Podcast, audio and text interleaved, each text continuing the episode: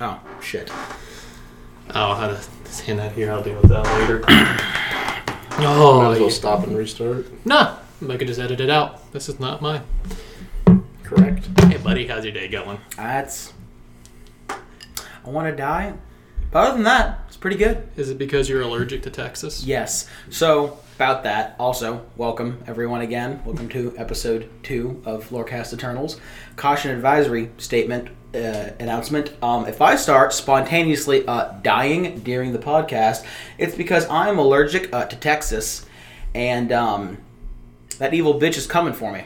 So, yeah. Also, also be aware that um, if you hear a lot of thumping, our upstairs neighbors, um, they like to practice MMA on a regular basis. or really aggressive sex.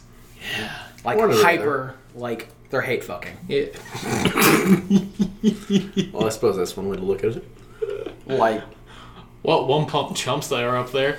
nah, I'm talking like, like the dude just beat the chick's mom, and instead of like leaving him, she decides to fuck her emotions out. That's the noises we're hearing above us. It is very concerning. Oh. All right. Well, So, hello everyone. Welcome back. Um, just to go ahead and reintroduce yourselves again, in case you didn't listen through episode one. Uh, I am Philip. Uh, I am um, Mitchell. And I am the Jacob. hello, the Jacob. Hello, I am the Jacob. Um, and this this week's ep- this bi-weekly episode, uh, Oh, we're- it's semi-weekly. Isn't bi-weekly twice a week? Bi-weekly is every other week. if y'all are wondering, we are in fact all stupid, which is why these com- these small conversations happen. Yeah. Um, it, it- this this bi-weekly episode, we are covering the ages of Age of Sigmar. Yes, Because, um, yes, you are correct. Sigmar had to be really pompous and name the, the third one after himself, like he does everything. But the So, so many Sigmars. But, so um, many. Let's cover what's all what's going on. Um, Sir, Jacob, you are going to be covering the Age of Myth. Yes, I'm going to be covering the Age of Myth and the age before that, which is technically like the the ageless or like before age period. It's very small, but it is technically separated from the Age of Myth. But that is what I'm going to be covering. And is that having to do with any of the old world at all, or is that Kind going of. to be, or is that, or is it mostly just how the old world connects into the new world of the Age of Sigmar and the Mortal Realms? So, kind of. So, the Age of Myth doesn't actually start until Sigmar starts traveling through the mortal realms, discovering things and waking up the other gods. Hmm. So, the ageless, the, the time before ages is like Sigmar being found by Dracothion and like the mortal realms being made and yada yada. But we'll go over that in a second. But, ye, Okay. but technically, um, it is before that happens. Okay. That's what the ageless time is. And um, I, Mitchell, The man. the man, the myth, the not so legend, The Birdman himself. the Birdman himself. Yes. I want to go back to that white cheddar comment from the last episode. no, we're gonna leave that one. Okay. No, that, as it is. Um, we'll be covering the Age of Chaos, and boy, was that a headache. So y- y'all can't see him physically, but when he said the Age of Chaos, the light left his eyes, and um, I'm assuming the majority of his soul as well. yeah, those Chaos gods really took it. Yeah. Yeah. All right, and um, I'm going to go ahead and be covering the age of the titular age of Sigmar. Uh, just so you're aware, this is in order to make sure this isn't an 18 hour podcast. Uh, we're going to be covering the uh, we're going to be covering the ages themselves in more of an overarching sense. We're not going to be dealing and delving so much into the little nitty gritties of it. So uh, you might hear myself or Mitchell or Jacob mentioning an event and kind of just going, "Yeah, this is a thing that happened and it was important," and then moving on. Because again, like I said, if we really got into the nitty gritty of it, we'd be here for the next probably and a half fortnights. Yeah yeah. And really. we will be going back over these ages at a later date, going much more in depth, talking about the battles that happen and things like that in much more explicit detail later. and This is a very long spiel. It is, but It is. real realistically, I feel like it's it's important to get people to understand like how this is going to be. Okay, okay, Yeah. all right. Oh, and last but Fuck not you guys too. last but not least, um, uh, last episode we said that we would be dropping our um, official email address in case anyone who watches the podcast wants to like drop in suggestions later on. And we didn't do that because we're stupid. We will be doing that this episode. Um, yes, so you can reach us at lorecasteternals at gmail.com. And how is that spelt? Please don't ask me. So Lorecast Eternals. There's a Q in there it's- no, there's. Shut up. um, Lorecast Eternals. It's literally just the word lore, the word cast, and then the word Eternals. No spaces, no capitalizations, no numbers, no funny business. Just lore cast Eternals at gmail.com. If you want to go ahead and send us your love letters or hate mail, or um, If you want to send Actually, that please- threats, I can send addresses. Actually, please, Please send me don't. hate mail. yes, Oh, I'm a sadist. uh, I believe that's masochist, Mitchell. I'm stupid. This is no. All right, so it's been it's been six minutes. Without further ado. Whoa, we still have a Facebook page. Oh, Yeah. oh, we do. We created that 15 minutes ago. Yes, we did. Yeah, also, there, there is a Twitter. Yeah, I, I was supposed to create the Facebook page and I forgot about that. But no, I did create a Twitter though, so hey. Yeah, that's L. L. It's L Eternals, but not like E L Eternals, like the Spanish. It's just the letter L. Just the letter L. L Eternals. Eternals. Yeah. Keeping it simple. Yes. L Eternals is going to be our Twitter handle. Uh, Lorecast Eternals. Trust me, if you get there, you, you'll know it's us. The, it's All the same. there's nothing there.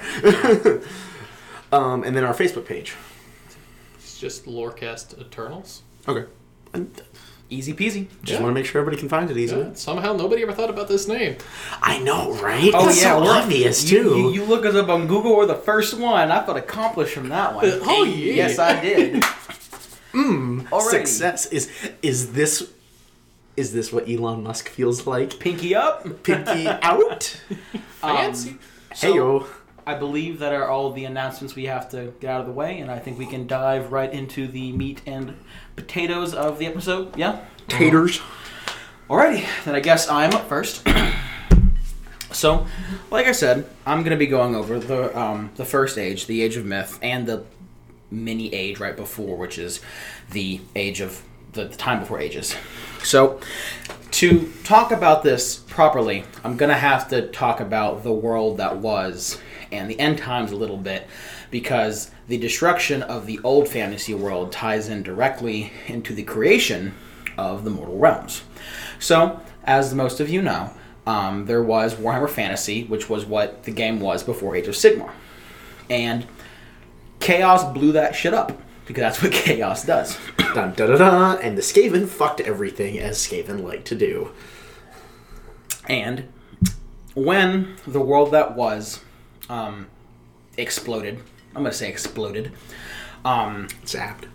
the magics that were used to create and destroy that world, and like space dust and other things, after a time kind of condensed down and formed basically crystallized realities, which is the mortal realms. That is basically what compromises the entirety of the Age of Sigmar world. I have a quick comment about this. Um, apparently, actually, these eight mortal realms, mortal realms. When I was reading through all the wiki and stuff, um, they're actually like planets. So Yes, to a certain degree, yeah. yeah, because um, there was a case where one one when one um, certain realm was being attacked by Khorne. You can look from a different realm, and you can look in the sky, the night sky, and it was just a gigantic flaming head in the night sky, and you're like, That sounds lovely. "Damn, I'm sure happy I'm not there." and those guys are fucked. yeah, so yeah, that, that, that- that's pretty that's pretty accurate. They're so they're described as crystallized realities, but yes, they are basically planets that are all connected via the realm gates and all that shenanigans, which we'll get into shortly. But these the, the, these lands were literally created from the magics and whatnot of the old world. So to a certain extent, you can almost say the Mortal Realms is like a reincarnation of the old world. It's not. It's yes, all the lands are new, but it's the same stuff from the old world that made the new world. So that is important because that is basically like the the, the ground level of what Age of Sigmar is based off of. So, um, during the time before Ages, all, all of the dust and stuff was condensing, and the mortal realms were made, and um, the god beasts were formed, and these are basically just horrifically powerful elemental semi deities that just kind of cropped up when the mortal realms were created from the magics and whatnot, like Dracothion and all the other big ones and whatnot. Those are all called god beasts or zodiacal beasts. Um, question with the god beasts. Mm-hmm. Um, were they just the top of the line for the certain races, or were they like actually just born gods? Because I know a little bit of Kragnos lore where he was not a god, but now he's considered like a god. So, kind of yes, kind of no. So, like Dracothion, for instance, that that's like one of the biggest god beasts. They're the most known. Um, he he's the father of the the, the Draconiths, I believe they're, I believe they're called, which Yeah. are the, those are the, the the the sentient dragon species. Um, God, what's his name? Yagmug or something like that. Y- Yamug, I think is I think how you pronounce it. As long as you have a stroke while saying it, you Hundred percent. I right. can't see out of my left eye. Um, he he's he is the Do you smell toast? he is the grandfather of all Gargants. He is the father of Behmat, Behmat, Behmat, whatever. And Behmat is what made the Gargants. And it is actually said that he actually created the land, the sky, and the ocean by hitting reality with his club. I think Sounds like something, and he like drank half of the first ocean, all kinds of crazy shit. But um, all of the god beasts, a lot of them are progenitors of species that you see on in the lore and on tabletop. But not all of them, like the god beast that trapped Gorka Morka in the Age of Myth, which something I'll cover shortly, was called I forget the name, but it was literally a living avalanche. I think it was technically made of like amber, but it was called a living avalanche. So like obviously I don't think Age of Sigmar has a bunch of mini avalanches that are sentient running around but that's what it was. So, um, and like I said, I haven't done a whole lot of research on this particular topic yet, but I will later. But as, I will later. But as far as I'm aware, some of them are progenitors, yes, and some of them aren't. So I think to a certain extent, all of the god beasts were they kind of formed as like semi-deific beings, and some of them had kids, and some of them didn't or couldn't is is my understanding. Once again, I might be incorrect. This will be a topic that we will be going over later, but that is how I understand it right now. Anywho, so these beasts are roaming around and whatnot, and one day, uh, Dracothion, which is you know the the, the, the great dragon, um, sees this gigantic flaming ball of stuff in the sky. And what that was, I believe, I think, I believe, yeah, it was called Malice. I think Mallus, and it wa- it was literally the core of the world that was. I believe it was made out of Sigmarite. I think I forget what it was called then, but Sigmar woke up and be like, "This is Sigmarite." Sigmar does. But besides the point, he saw that and he was like, "Man, I'm gonna take that because I think that's cool as shit. I'm gonna take that and bring it here on the planet so I can like observe its beauty." Can we please explain the headcanon of um, Nakai? No, but I'll get there. Oh, I'm, I'm- too emotionally attached to oh, him. Oh, I'm doing this because in the end times they never actually wrote the death of Nakai.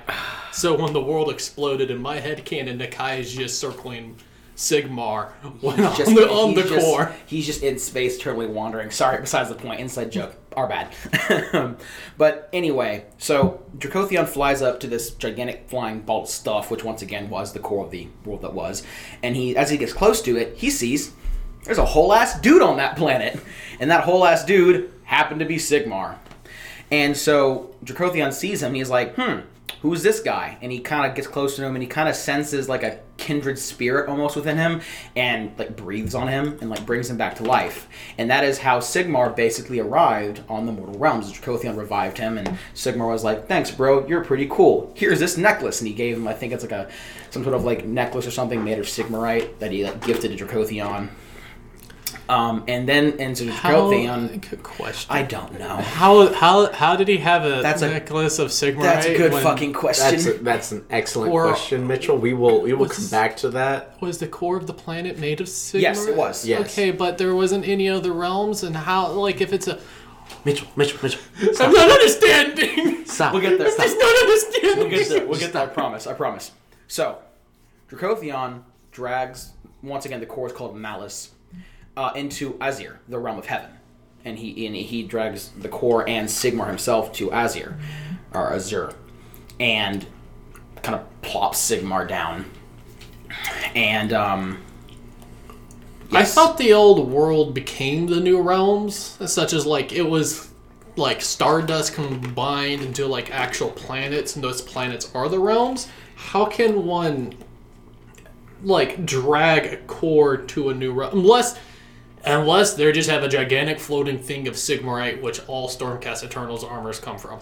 So they don't explain it super well, but I'm assuming like the planet exploded, but the core, like the metallic core of the world didn't, and like the shit that did blow the fuck up was used to make the world around, and then like the core was just kind of there, and Sigmar was just kind of stranded on it, taking the dopest snap ever.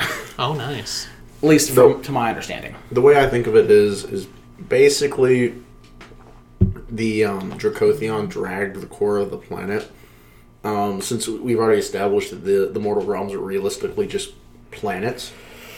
Um, the way I see it is uh, more than likely Dracothion dragged the core into orbit around Azyr, and Azyr just has a new moon now. Uh, That's the way I see it. It kind of has two because Morrslieb's still a thing. The Bad Moon is still a thing.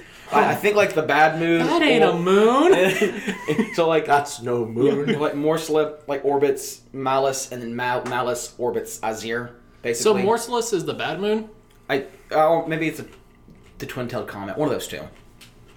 Okay, because then the bad moon actually travels from realm to realm. Um, I I'm not super up to date on my fantasy lore at the moment, but it, I know it's more slow. I forget if that's the moon or the or the twin-tailed comet. I think it might be the comet actually. But besides the point, um, when Sigmar gets pulled to Azyr by Dracothion, and he kind of gets sat down, um, he's like, "Wow, what the fuck is this?" And he, you know, decides to just travel and discover where he's at, what this new land is. As far as he is aware, you know, like he's the only survivor from the from the world that was, except you know Archaon, the dick. And so he he He he, himself into the realm of chaos. he literally just starts exploring the mortal realms, and that is the start of the Age of Myth. That is how it begins. It, it is Sigmar's travels. I have to drink some water. Sorry, no, we just had to pause, and I just had a quick conversation, and I'm just internally screaming. That's what we're here for. That's what we're here for. So, as I was saying, um, Sigmar starts traveling, and he does a whole lot of shit while he's traveling, and he, he meets like you know the, the humans that are there and all kinds of other tribes and whatnot that are just living on the mortal realms at the time, and you know he defeats you know he fights god beasts and does all kinds of crazy shit, and basically starts getting worshipped as a god again. God Continue. Worship oh. 2.0. Basically. Continue, tell me the details of Sigmar's adventures. like, Hey, that should be a book series. The Adventures of Sigmar. Um, so uh, he goes from realm to realm, goes through all eight of them, and like I said, he, he just does a bunch of really random shit while exploring.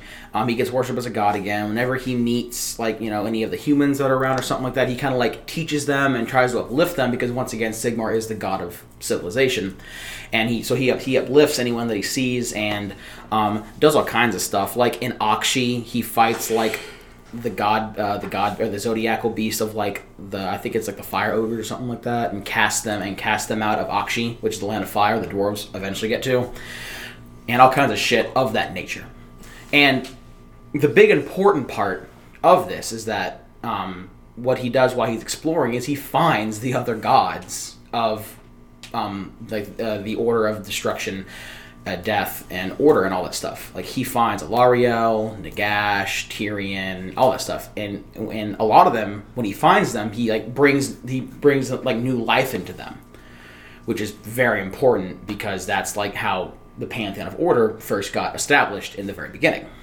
Okay, every single time we say Alarielle, Alarielle, I just can't get like her picture of her thigh out of my mind. Oh God!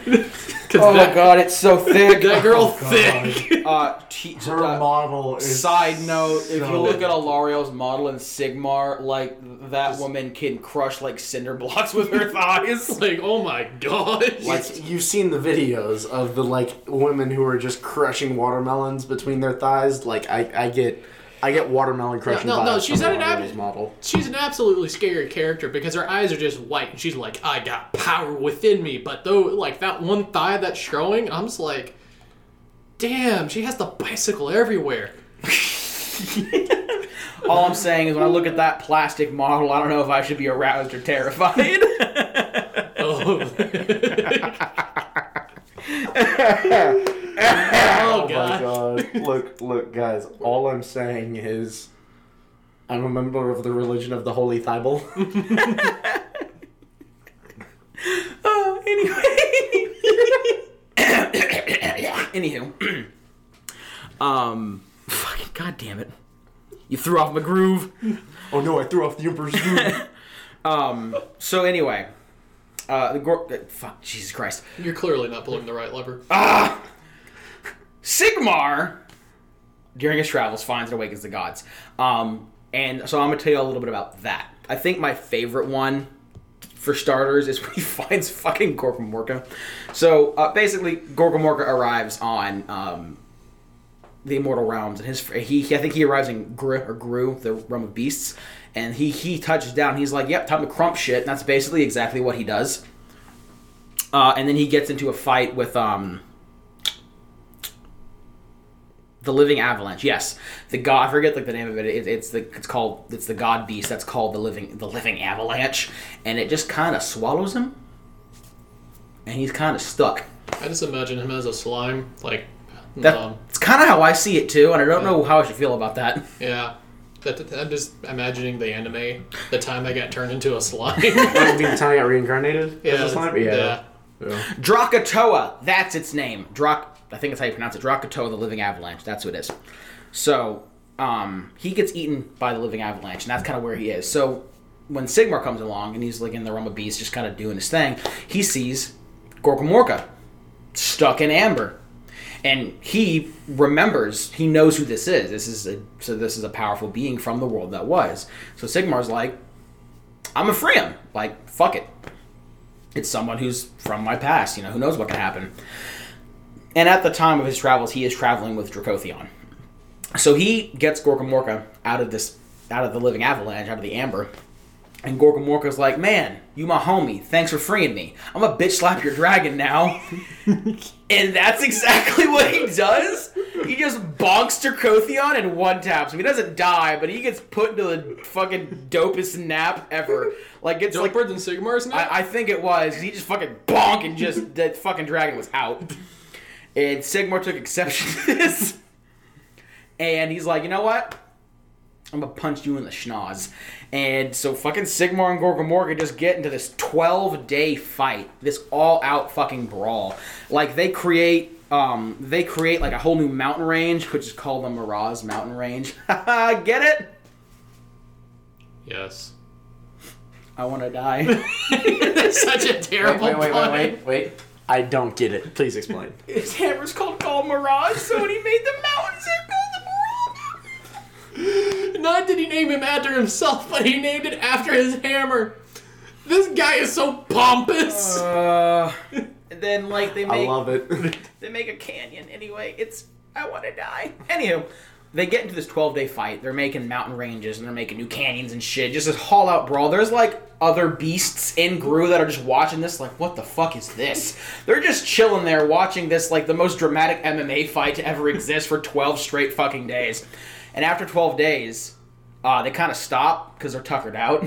And Gorka Morka's like, man, I couldn't absolutely wreck your shit. You're my friend now. And Sigmar's like, cool. And that's literally it. that's like how Gorka Morka and Sigmar become friends. I got a quick question for you. Um, the fact that Sigmar and Gorka Morka could sit there and create mountains during a fight just by pure strength and no psychic power, who do you think is physically stronger? Because we're very much, we know a lot more about 40k lore. Who's physically stronger? The Emperor or Sigmar? I'm assuming you're referring to the Emperor of Mankind. Oh, yes. Okay. Now, I'm not talking about, like, Karl Franz. yeah. Yeah. Why you gotta do this to me? Because I simp for the Emperor. Is- is- should we start calling you Constantine Valdor? a little bit. Um, No, better yet, I'll, I'll call I'm you gonna Horus. go with they're at the same tier, and this is why. Sigmar is actually a god. The Emperor technically is not, but the Emperor. Wow, that's that's some serious heresy you're spouting over there. Fuck you. the Emperor was made under really retarded circumstances, and he is just so astronomically powerful, just naturally. I think I'm gonna say that when it comes to like just strength, I'm gonna say even. It's probably not true, but I don't want to have to have that like in-depth math equation going on in my brain right now, or I'm just not gonna get through this podcast. Okay, I will make an argument that Sigmar is stronger physically than the Emperor. Emperor is by far a lot stronger psychically. yeah, I could. Yeah, I could see Mo- that. but- mostly, mostly because whenever Sigmar, uh, uh, I can see that. Sigmar fights Archaon, and he actually like has to fight him phys- physically with Archaon, and Archaon kind of sort of wins from what you've explained to me, Mitchell. Um, but we, um, we, will get, we will get into Yeah, we'll- we'll get to that. He We'll wins, that. but not No. because he beat Sigmar's no. ass. My, later. my, my That's later. explanation is is that Sigmar can use a hammer and destroy a mountain. yeah, no, definitely. but like, see, the, the big difference is that Sigmar can eat a hammer and destroy a mountain, whereas the Emperor is like, hey, you see that planet anymore? Yeah, that planet's not there anymore. Yeah. and purely just through strength of his mind alone, and that that's that's fucking terrifying. Nuts. But continue. So, um, before I continue on with the rest of Sigmar, Sigmar's shenanigans, I'm gonna give y'all a little brief explanation of like the other gods and kind of like what happened with them. Um, Morathi, titties out, snake lady. Um, when she was like reincarnated onto the moral planes, she basically crash landed into Olgu, Uglu, Uglu, Oglu, Oh, Olgu. Fuck that one. Roma Shadows. Yes. Um. Didn't she actually get thrown up by? Slaanesh, Slaanesh yes, first. yes. Slaanesh regurgitated her, and Because she. I don't think she was there for the Battle of Burning Skies, which we'll get to later. But Yeah, but um, so what happened with her was that um, so she was around during the Age of Myth, and she and so she was basically like she was reincarn- reincarnated in Olgu. Like she was she she awoke like flying through the sky of Olgu, and she crash landed, and she was also a snake lady now because she had been transformed, and her mind was shattered by like what had happened, and so like during the Age of Myth, she kind of like just pieces her shit back together.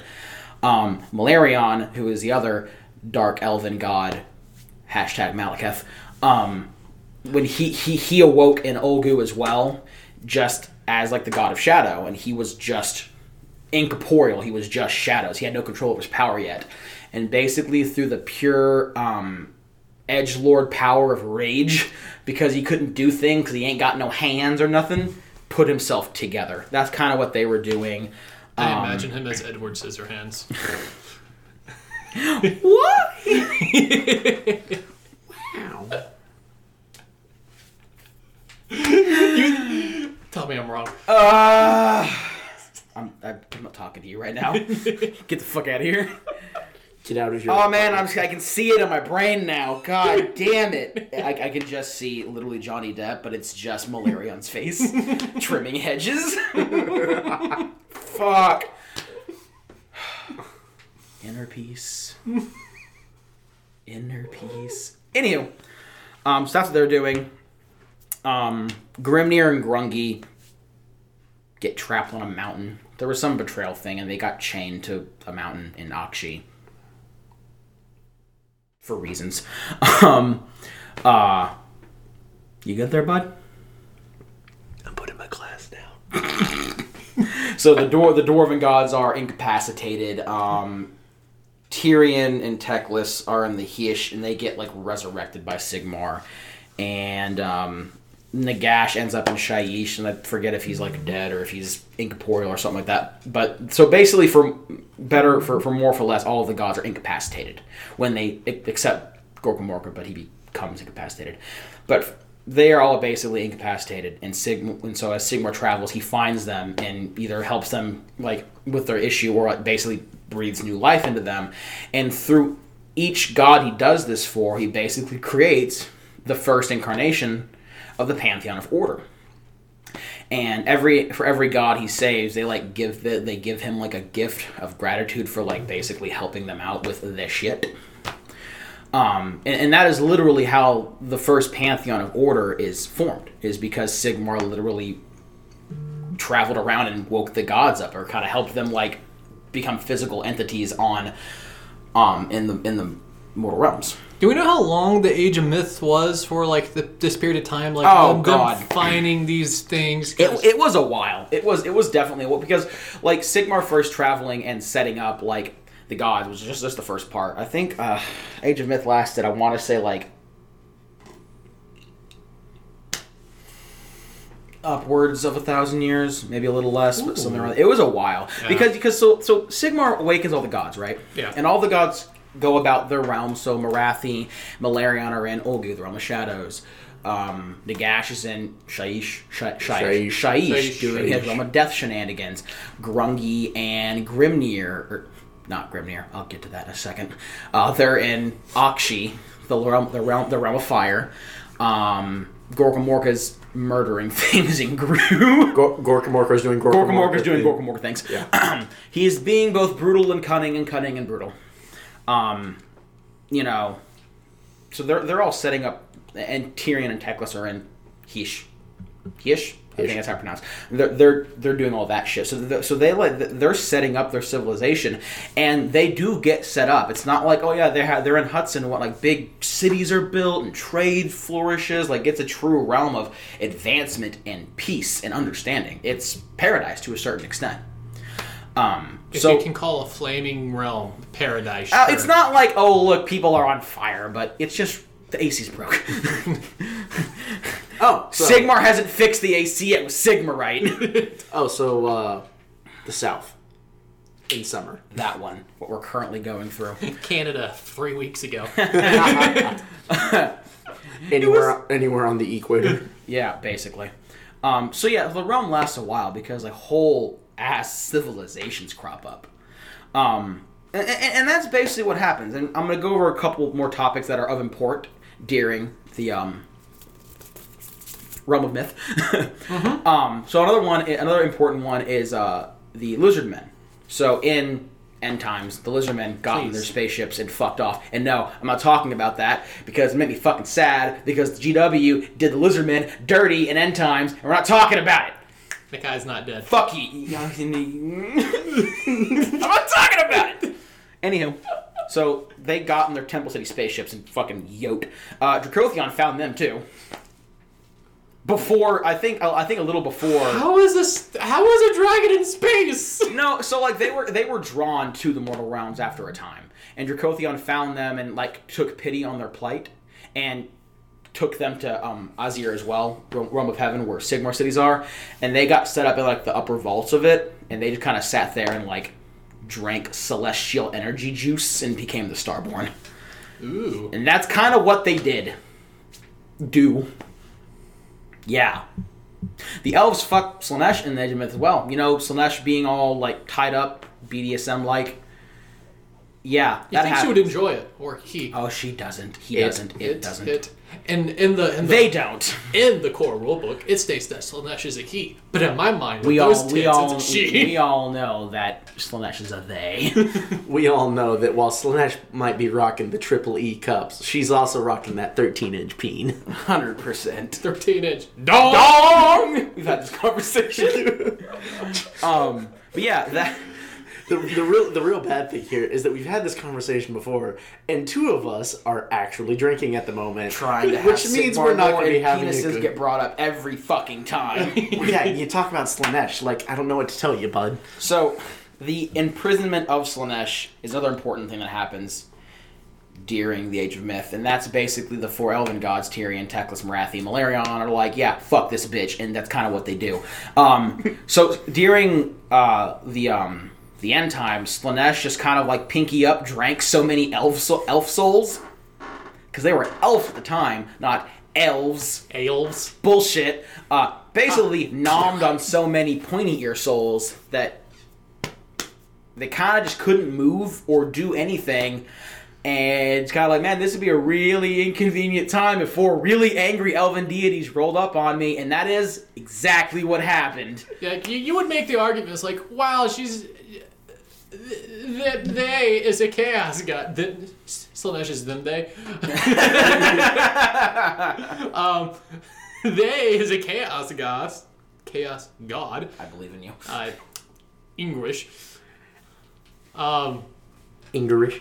so powerful. How how can they lose? Well, if I ate a 13 pound brisket, I'm not gonna move. Yeah, like that, that's basically Slaanesh went to McDiddy's and was like, I want 57 Big Macs, but make them Big Macs triple max. 47 orders of fries, a number nine, a number nine large. And that is exactly what happened. So the four elven gods roll up on her, and or they, them, it, whatever, and sh- they, they did not have a good time. Basically, they basically they bound Slanesh with like um, with like chains of like darkness. I think it was called like the chain of like eternal pain or something like that. And insert edge lord name here. There's And- a pretty cool picture of it on um, online. I will post it on the Facebook page. so Yeah, do that. yeah, I, I will try my that, best. the, also, that the Gashman was nice too. Oh yeah. Um, but yeah, no. So Tyrion and Teclis yeet this bitch into like a pocket dimension, and Morathi and Malerion chain her up, and there she sits until now, still currently doing it. so She's enjoying it. the end, the the initial imprisonment of Slaanesh happens, Age of Myth, and then Slaanesh just proceeds to not have a good time I think she. forever. I think she or them or they, them they enjoys it because BDSM. Probably not that it matters much. Huh, Just Mitchell. saying, if I was a masochist, I would like to be chained up. Uh huh. Yeah, not not like it matters much in the Age of Chaos. Oh my god. Oh wait, it matters just a tad bit. Um, so that's a very that is a very important and prevalent part of the lore. Um, Grimnir dies oh boy. in um, the Age of Age of Myth. So when Sigmar goes when Sigmar goes to Aqshy, Dies. Quote. ah, so like it's it's pretty certain he's dead, but he's still listed as a god. So like I don't know. I'm just gonna go with he's indisposed.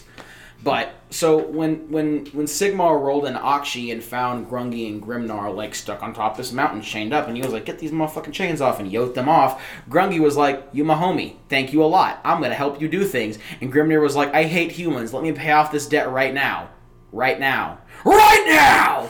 And um, he was like, "Tell me a foe you want me to slay, so I won't be in your debt." And Sigmar was like, "Uh, uh." okay. And told Grimnir to go kill Vulcatrix, which was the mother of salamanders. And of course, in this, the salamanders are the fire breathing monstrosities, just like they are in 40k, except, you know, she's a lot bigger.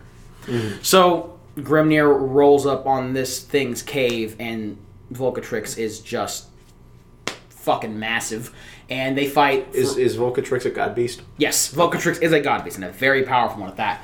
So Grimnir and Vulcatrix fight for a long time, and they they, they, they give they give Aqshy the Sigmar Gorkamorka treatment. They make plains and valleys, all kinds of crazy shit while they're fighting, and they kill each other. When they when their battle ends, they ba- like their body basically rains down on Aqshy like as meteors. Like that's how that's how cataclysmic their battle was. However, and this is important, Grimnir's death, and I forget if it's like Grimnir's like essence when he died mixed with Vulcatrix's, or if it's just Grimnir's body mixed with like the essence of Aqshy, or something like that. But Grimnir dying, his body turned into Urgold, which is what I believe the Fyreslayers simp for aggressively. Can Oh, you yeah. imagine going into battle wearing your god? Okay, I know this isn't appropriate, but I have to say, like, imagine like finding some Urgold and being like, I wonder if this was a Grimnir's penis. Inappropriate. I was talking about being chained up five minutes ago. By Grimnir's left nut. Guys, I found the peen. God, I'm going to go back and edit it and like look at all that. Could you imagine making an Urgold necklace and it's just this was part of Grimnir's dong? 13 inch dog. Sorry, that's so off topic. Whew. Anywho. Oh, stop, stop. God. Oh, fuck. Okay, no, I'm Would you like some penis to cover your penis? oh my god. Okay, we need to. we need Inner stop. peace. Inner peace. Inner Anywho. penis. So that's. Shut the fuck up, Philip. so that's that's what happened in Aqshy, and that's important because you know Grimnir died, and it made Urgold, and that's a very important thing in the lore because that's what the Fyreslayers, you know, they, they make their home in Aqshy to mine that shit. Um, so yeah, lots of important shit happened in the um, Age of Myth. Lots of stuff. Um, Tyrion gets resurrected by Sigmar as well, and Hysh, and he kind of walk. He's walking around. He's like, "Man, there's no elves here. Where are my friends?" Slaanesh ate them, and so Tyrion kind of like travels a little bit when he wakes up, and there's like no one there, and he is depresso. So I think eventually Sigmar like either finds, I think he finds Teclis as well and resurrects Teclis, and Tyrion's not alone anymore. This obviously happens before Slaanesh gets, you know, bonked, but so that's more or less what happens with Tyrion, I believe. Um, and then Sigmar is in Shyish and, and frees Nagash Best friends forever, for right? some fucking reason. Best friends forever. oh yeah, because Nagash totally isn't known for stabbing his friends in the back. Best friends forever, right? All right, shut up, Bone Daddy. F is for friends who do stuff together. U is for you and me. Oh God. Um. F is for friends who kill each other. And so U is for the undead. that happens, and, and there's there are some other things that the deities do after they're resurrected that I'm not going to go over now. 'cause We're just doing a brief description, and we will. I'll go. We'll go into much greater detail later for that. But that's really the meat and bones of what happened in the Age of Myth. Is Yeah. basically Sigmar, Mortal Realms, finds gods, shenanigans happen, and basically we just have like it's almost it's it's kind of like what what is it the Victorian era? It was called like the Golden Era or something like that for England. oh yeah, the the Victorian era. Yeah, it was kind of a, a new age renaissance almost for England. basically what happens in the mortal realm. It is this golden era, or like the, the golden centuries of just peace and happiness and civilization and trade. and not chaos. And then chaos notices it, and they're like, mm, Should I, "I think I'm gonna fuck that up," and that's basically how the Age of Myth ends. should I explain how that's actually the Gilded Age? That exactly. Oh yeah, look at that transition right there. Well, the Age of Chaos. There are two different start points, guys. You got a soft, you got a soft start, and then you got a hard point. Now, they don't specifically like sit there and explain. The Age of Chaos is 500 years, but they don't explain what part is the start of that 500 years? Is it the invasion, the demonic, the first demonic invasion with Archaon, Ar- Arkhan, Ar- Archaon, Archaon. Archaon, Arkhan is Bone Bone Daddy's lesser.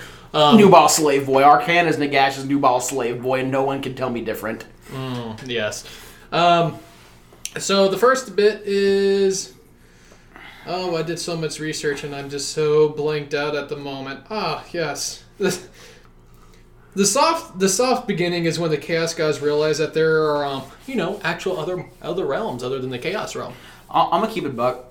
When the Chaos Gods saw Mortal Realms, I feel like they were just like round two, and that was exactly what went It through was their mind. straight time to go until like, guess what? It's time to have fun with playing the great game once again. Let's destroy this time and become bored. Tzeentch sitting in the chaos realm going, yes, yes, my, my erection, if I had one, possibly, maybe, kind of, sort of, is very much potentially hard. Yeah, but so like the soft start officially started when Arc- Arc- Arcan was pretty much just invading some random Arcan or Archaon? Ar- Archaon, Archaon. Archeon, Arc. Arc, E. eh, Archon. Archon. So Archon. Archon. Archon. No, this, this is this is just this is just what I imagine chaos upon uh, discovering the mortal realms. Archaon, so it's, here, boy. it's the little hand. yeah, this one right here. Archaon. Tring. Oh, Archaon. Tring. Go fetch. Archaon. Yeah. do it. Um, but I'm not gonna go way into depth of all the events that led up to the hard start called the Battle of Burning Skies. I'm just gonna go over why the gods left the Pantheon of Order because um And if I have this correct, that's basically what let the Age of Chaos become a thing, right? Was because the gods got all backstabby. Uh, backstabby could be a word for it, or um, desperate. But my, my point being is that is like literally like the the the gods got they kind of stopped working together, and that's what let the chaos do their shit. Chaos happened. That's fair. That is very fair. Um, the first one. I, Chaos happens in the age of chaos. Who would have thought? thought? so the first, the first god I feel so bad for. I will start with Alarielle. Ooh, rip. Oh yeah, her realm. Ghyran is how you pronounce that. Am I saying that with a stroke properly? Gi- I believe I believe so. I believe so. Um, that beautiful realm of hers caught the eyes of And, Nurgle. and that is the realm of life. Yes, Cool. Ghyran Yes. equals realm of life. the very prosperous, Oh, full wait. of fun fact, full of elves. Did, did you send Nurgle? Yes. Oh, fuck. Oh yeah, it's that bad. Yeah, um, by the way, um, this lead up to the age of like the hard start, it's dedicated as decades to centuries. So we don't know how long this like this event was, but um, Nurgle's all up in that shit. Oh yeah. Nurgle saw that realm. The realm of life is like, damn, that would make a nice garden. That would make it. That would make a. Lo- that would make a lovely summer palace for me. Why do I feel like when you say garden and I just uh, shit myself a little bit? Probably. Uh, that's that's probably just the tuberculosis. Don't worry about it. it's Are you sure it's tuberculosis? man, sure is bubonic up in here. Mm, yes. ah, yes. Truly a wonderful day for some diarrhea. So for the longest period of time, Alarielle was just fighting a losing battle. and She just she absolutely hated herself because what she did. She hated herself and Sigmar because Sigmar sent her off to different realms to populate and create life. And Oh yeah, because she made the Sylvaneth, right? Or like the, Uh, the, the yes. tree people. Yes, but no, it wasn't that. But also everywhere she walked, their life followed her. Okay, That, then- that's the angry sex I was talking about. um, like life followed. Like imagine a god just walking and then flowers, Just life blooming on her popped up footsteps. everywhere. Oh, that's Yes. pretty cool. Yes. Um, that's some anime weeb shit right there. oh but yeah, it, it, it really is. I feel like that's more like some Studio Ghibli shit. But it was it was Sigmar that tasked her with this, and so she was like, "Hey, I'm gonna do that." And then she came back to her realm and saw Nurgle's rod everywhere, and she was like, "What?" Pourquoi? So when you said that Nurgle went into like the realm of life, one thing popped into my head, and it's a scene from Kung Fu Panda when when when Po is washing his pits in the pool of sacred tears, and Master's like, "We do not wash our pits in the pool of sacred tears." All I can see is that's Alaria, and there's a fucking uh, Grenadine just like rubbing, like, like all grody shit. He's just like The scooping the water. That is exactly what popped into my The head. funny you thing said is- Nurgle went to the realm of life. The funny thing is that there there is like a like a sacred stream in the realm of life that Oh, is God, that is yes. like straight up like yes. the the river of of like cleansing tears or something is like that. that is don't know that what is it so horrible, and it makes me so happy. Oh yeah. Yeah, so she fought that for a long period of time, and it was such a losing battle at the very end of it. She just sat there, is like, "I magic time. I'm gonna hide myself from the remaining people that I have." oh, she just leaves. Yes, but also Oh yeah, she just goes. this, during this period of time, also all of the elves left, and all the Sylvaneth hate the elves now because they're like, "You were supposed to help us, and you went to Azyr because it was safer." So I actually have a question. Uh, Jacob, you said earlier that the elves didn't really exist, and then all of a sudden now the elves do exist. Do we do we know Oh, when these yes. got like reincarnated or recreated That is or repopulated? that is entirely my fault, and I apologize. During the during the Age of Myth, um, basically after the four elven gods trap Slaanesh, they basically form a process to extract the souls from Slaanesh, cleanse them of chaos taint, and like realive them and return them to mortal form. um, I think, and that's like how like the that's how like the Edeneth or Indeneth Deepkin got made. I just forget if that's during the Age of Myth or Were they the first um, iteration, and that's the reason I- why they become the Jukari of the Sea? I don't know if they were the first, but I know that they were the first to cause issues because the the, the Deepkin still had like that taint. I know, actually, I think you're right. I think they were the first because I believe the Deepkin still had like the slight taint of Slaanesh in their soul. So I which think is why they hunger so for souls. I think it was Tyrion who was like, "I'm gonna fucking kill these things because they're still tainted." And Teclis were like, "These are my boys that I made. You can't kill my boys." And My Tyr- children. and Teclis helped them escape. Um, and then they kind of just like yote into the sea. And I think, uh, and I'm a little fuzzy on this. Once again, we'll be going back over this later episodes more in depth. So this is real brief, so I don't have all of my shit straight. But I think Teclis had like a lantern or some sort of like magical lantern artifact or something like that that he helped like guide the souls from Slaanesh to like back into reality. And basically, once Tyrion tried to unalive them, uh, they Teclis helped them escape, and they grabbed the lantern. and They just fucking yote into the sea. Yeah. Once again, I don't. You know, what? I think that is an Age of Myth, and that is 100% my bad. And I'm gonna shut. It's, The, a lot of this stuff is um happening in the Age of Myth, so don't feel bad. I'm gonna Yeah. shut the fuck up now. You yeah, continue. because um, there is a really good transition period that is the soft start. yeah, lots It of is- shit happens. Yeah. Um. Uh, yeah, and she used a whole lot of magic, and that's the reason why the Sylvaneth actually are still alive, and it's because they could not find the last pocket. So she just, so she was like, "This is a losing battle. I'm a yeet," and she just took the, rela- the remaining people with her, and they just, So- And just that- hid that- herself away. That Yeah. really took her out of the um, pantheon of order. Yeah, Um, and, she, and she really, she literally did just basically form a smaller enclosed realm inside of her own her own realm. I, I, the reason I know this because in the Age of Sigmar, Chaos comes back and they're like, "We're coming for your booty."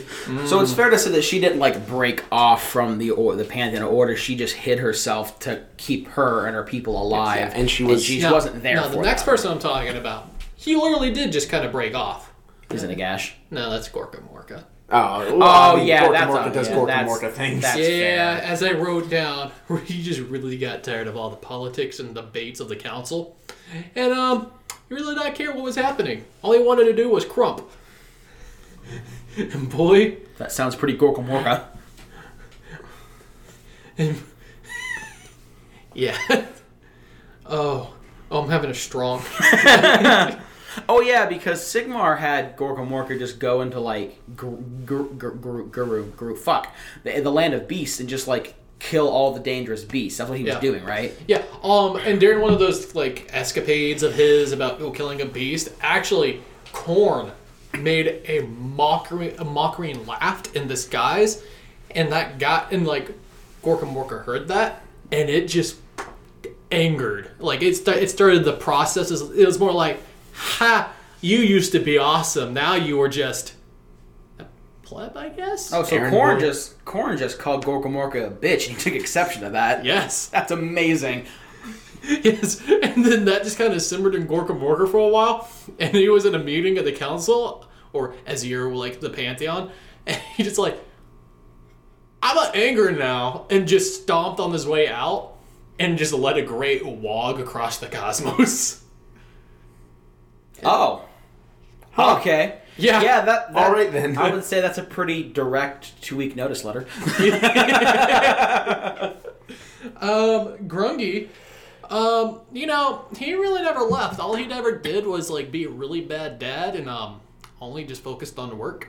And when the Chaos Invasion of Akish, A- Aqshy. Akshan? Aqshy, Aqshy, came, yes. he was like, "Ah, my children, they will learn from this hardship and blah blah blah blah blah. I'm just gonna focus on my work and let them Wait, fall." you're telling me he was just like, I know helicopter papa, sink or swim bitch, and dipped? Yes.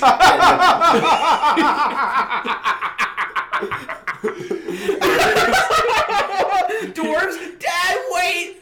The fucking the chaos god said I'm just and Gunky's like, nah, you'll be fine. I'm gonna go grab a pack of smoke. See you never.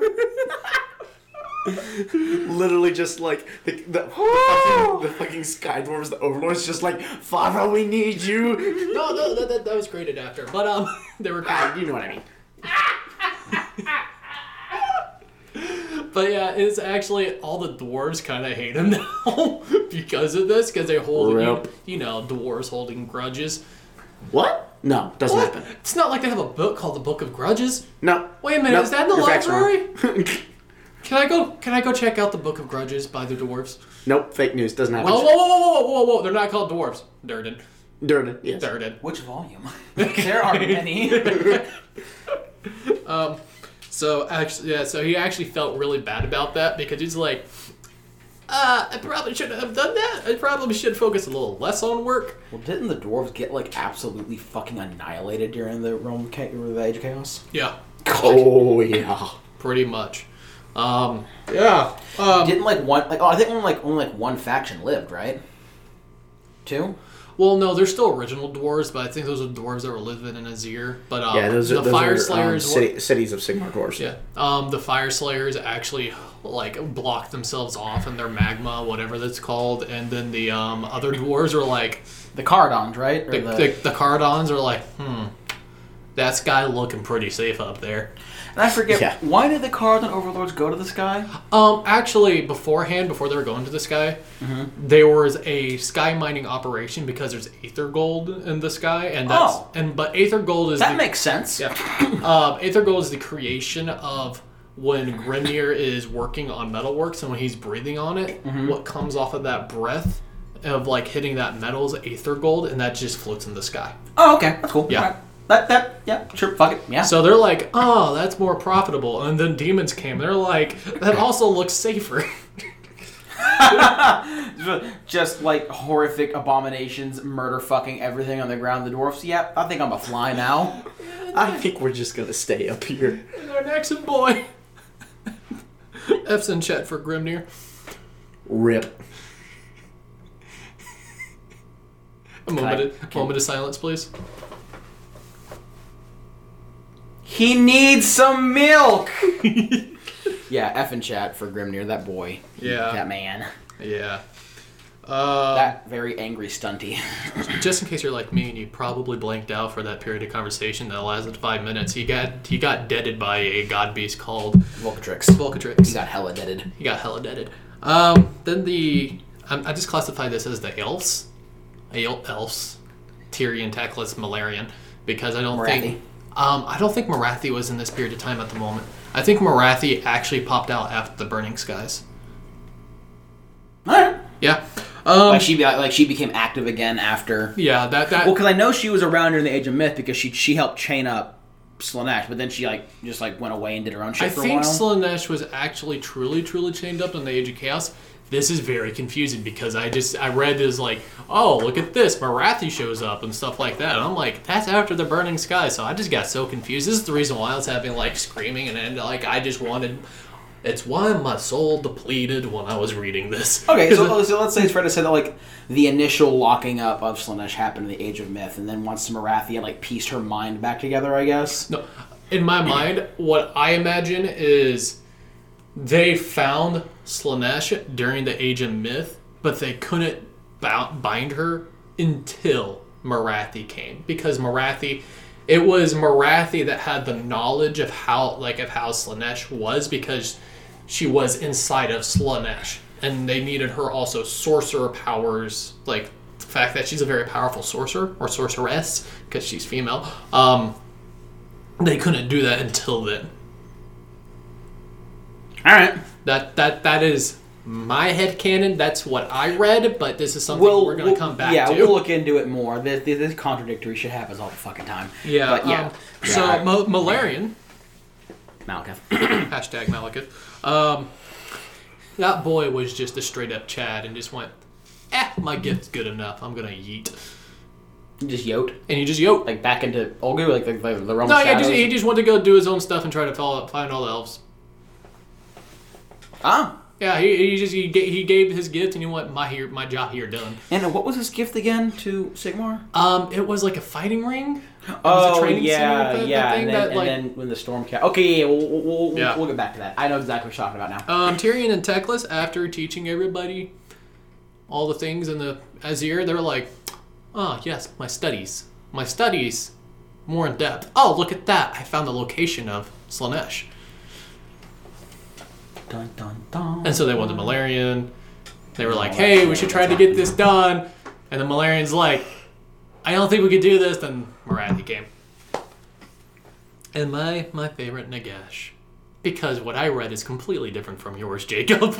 Yeah, no, me, me and him had a little pre-conversation before this happened. Like from from my perspective of what I was reading, is Nagash is a dick and just kind of dipped on Sigmar, and then from what Mitchell was reading was that um, the the exact opposite. And, Yeah, and Sigmar so- is a dick and dipped on Nagash. So I think it's fair to say that like uh, Sigmar and Nagash are both dicks, and they both dipped on each other to a certain degree. Because So, so please, Mitchell, tell us more about Poppy Bone Daddy. Oh yeah, the big So- bone dad himself. the big bone daddy himself literally oh gosh he built all the cities pretty much the majority of all the cities with his undead army Like in Shyish or like yes everywhere. so it was literal civilizations that would migrate just came upon an empty city and they're like dope that looks like a nice place to settle oh, so he just walked around just building Like, shit. He built all the buildings and all the cities, and that's what allowed for the civilizations to pop up. His armies actually built a lot and did a lot for the Eight Realms. Hmm. Yeah, Yeah, so so that's not just in Shyish. That's everywhere. He that's the, that was everywhere. But is when Wow. the demon. That's was, neat. Yeah, it's when the demon's invasion came to Shyish. He actually retracted a lot of his armies, and a lot of the buildings stopped. So, and he was so focused on that, and he was like, "Hey guys, I kind of need some help here. This is a really big invasion." And Sigmar was like, "Mm, "I don't know, I don't know what's going on over there."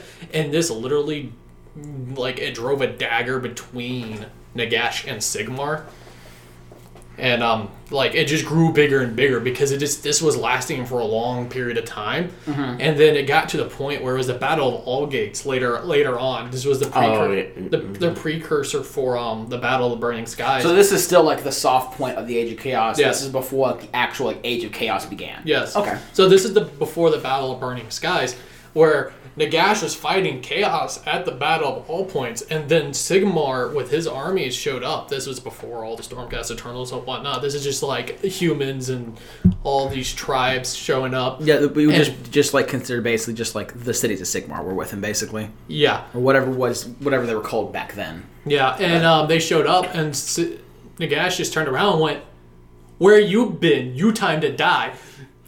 Oh, And so he turned he turned on Sigmar, and this drove Sigmar in such a rage that his like his warrior aspect apparently just tore across Shyish and trying to find and find retribution against like this action, which it was never found. Um, and it was this when Sigmar left to go find retribution, like to um, sit there and find revenge of this action, that the Battle of Allgate lost, and then um, Chaos is able to take over that. so it's fair to say that from Sig- from Nagash's perspective, Sigmar stabbed him in the back, and then Nagash from Sigmar's perspective stabbed him in the back, and then Sigmar just went fucking berserk and just wrecked Shai, ran across Shyish, just murdering everything, trying to find Nagash. I think so, yeah. And oh, that sounds counterproductive. Yeah, um, and it also made them lose the battle of the ba- the battle of all points, which allowed for the next major battle, which was kind of the battle of burning skies. So, re- real quick, before we get to the Battle of Burning Skies, uh, what it, what are the all points? So, I know we have the realm gates, and that's kind of like how you get from So- a plane to plane. So So, what are the all gate? What are all like the points? The the, the all gate, I believe it's called the all gate. Um, it was a fort. I, the way I read it, it was a fort made. So no, what it, what it is is that it's so it's called the All Point, and what it is is it's basically a conjunction of all of the realm gates, um, across all of the uh, eight mortal realms. So there's basically on every mortal realm there is an All Gate, and this All Gate connects to this um, point. It it's really is more of almost like a ninth realm uh, that exists outside of the other realms, and it connects all point uh, all points, hence all point, uh, of the realm gates to the other realms, and these all gates are basically just from what I read, massive realm gates that allow for very large, very steady transit transitions between the realms. Oh, so they're man-made So- realm gates. No, No. but they, they it was a, it was a fortified position. Yeah, it base it's don't think of them as man-made realm gates. They're more like um whereas normal realm gates we might think of like as a car driving from city to city. Uh, the all gates are more like buses or um, Trains. trains. So like capable, they're much more established yeah, a train would actually be a better comparison. Much more established. They can run a lot smoother. They can run a lot faster, and they can care, bring a lot more with them. And these so- already and these already existed. Like okay, They're just like the realm gates. They already Okay. existed before. Okay, cool, cool, They're cool, ju- These are just. They're still technically realm gates. They're just prominent realm gates. Uh, but like I said, one exists on each realm, and they are. Um, just like how in 40k, when you're traveling through the warp, there are some established warp lanes that basically never change, and they're almost never affected by warp storms. Mm-hmm. Uh, kind of the same thing for the all gates is that these are very, very um, stable transitionary points, and they lead to an actual place. we're all points. Whereas, whereas you uh, in a realm gate, you step into a realm gate on Shaiish, and you step out of a realm gate at Azyr. If you step into an all gate, you actually transition into the all points. so kind of like a hub, and you can Yeah, it's a hub. Yeah, go. exactly. Um, and there's you can and there are building there are man-made buildings inside of this all point, which becomes very prevalent later on because Archaon and Chaos eventually at this battle that Mitchell's talking about capture the all points. So I'm going to assume Mitchell that this is a bad thing. Oh, it hella Extremely. bad. Basically, imagine It's imagine like the president. massive, massive. Um, oh, yeah, sorry. Yeah, but um, no, yeah. So the next thing was definitely the Burning Skies, which this is a very, very big battle, which is the hard point of the Age of Chaos. So So this is like where the epoch starts. This is the Th- this is- hard realm of I, chaos. I believe this is where the Age of exact Chaos. epoch starts. There are um, many events leading up to this, but there's very few events that like. There are very few recorded events because there's actually less known about the Age of Chaos itself than the actual Age of um, Myth.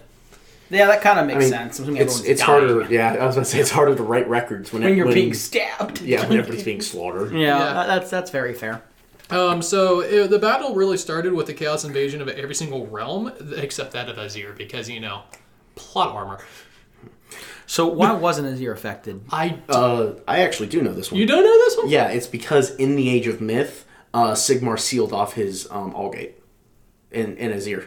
See, I heard that. I thought that happened in the Age of Chaos. I thought. It's- I thought it, it, chaos happen- it actually happens right around this time. Okay. So like whether it's the Age of Myth or the Age of Chaos is a little up for debate. But basically, what it is is, is you know um, the the Battle of All Points happens. I think it's around the right around that time, and basically Sigmar is like, oh, this is a much worse thing than I thought it was, and seals his gate, and that basically prevents um, chaos from opening the gates because the big thing about realm gates Oh, he is just they, locks it down. Like you cannot open it. Yeah. yeah, no, the thing that's the big thing about realm gates is they have to be open from both sides.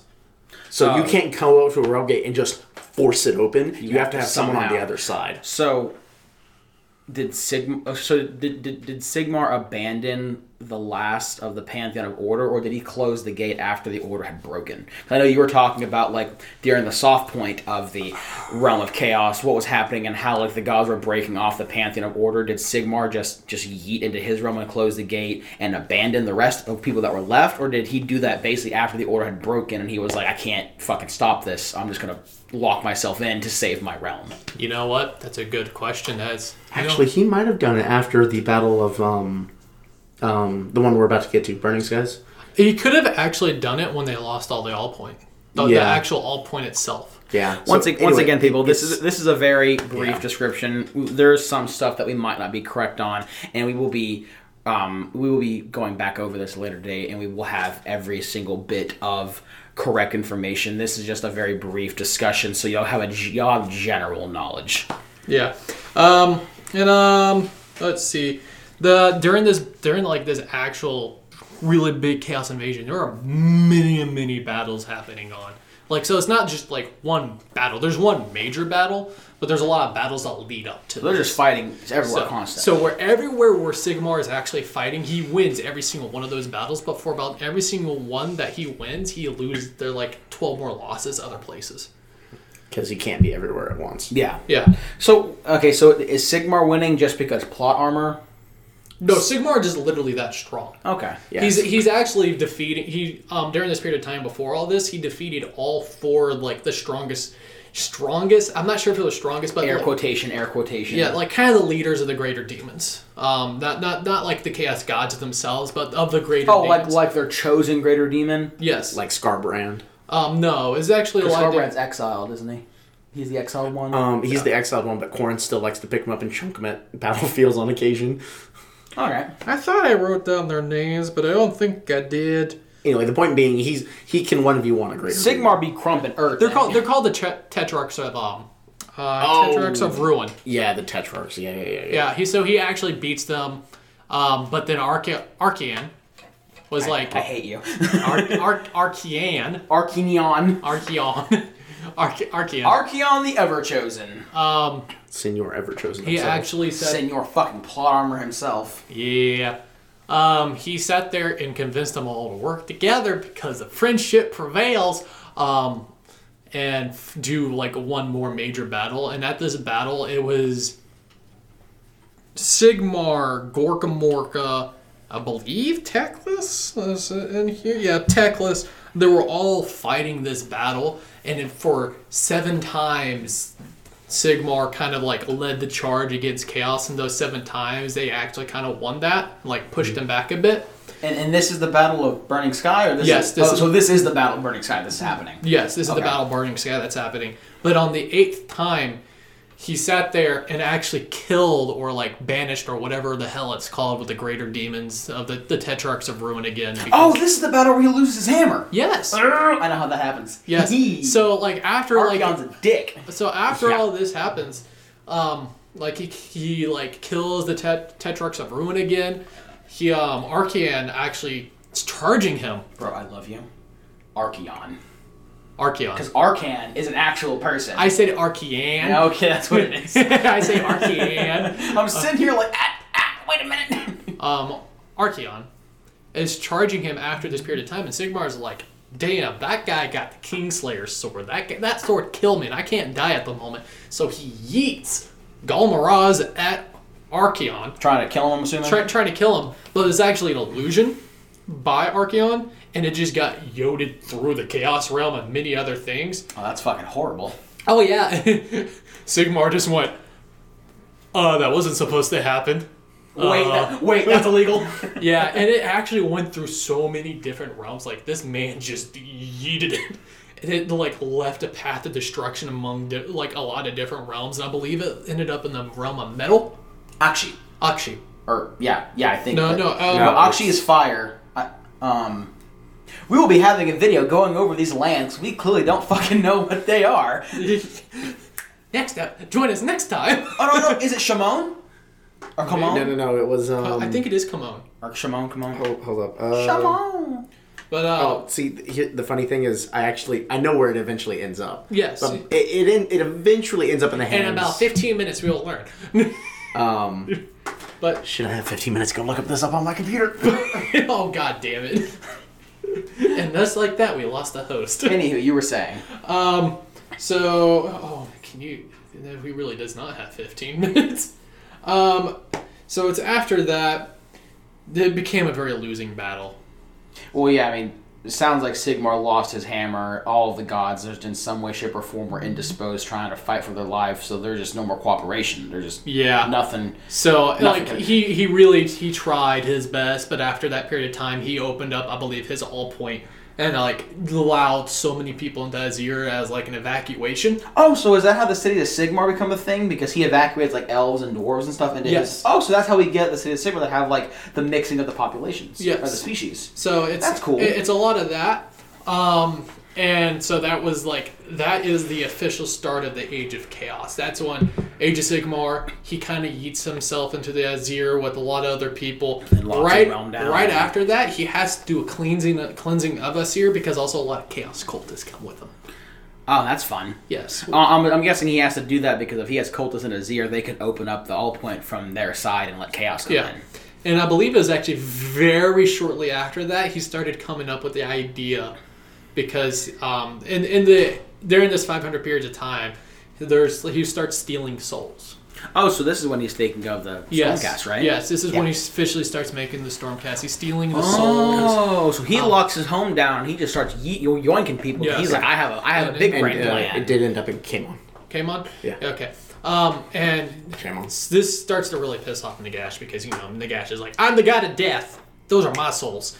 But um, it's after that period of time I'm assuming Nagash had bigger problems at the moment, so he couldn't really do anything about it. Um, It's the Age of Chaos. There's a lot of murder. um, I didn't really want to go through that entire thing, but some major things is Sky Dwarves beat Tzeentch, keep Sky, Sky safe.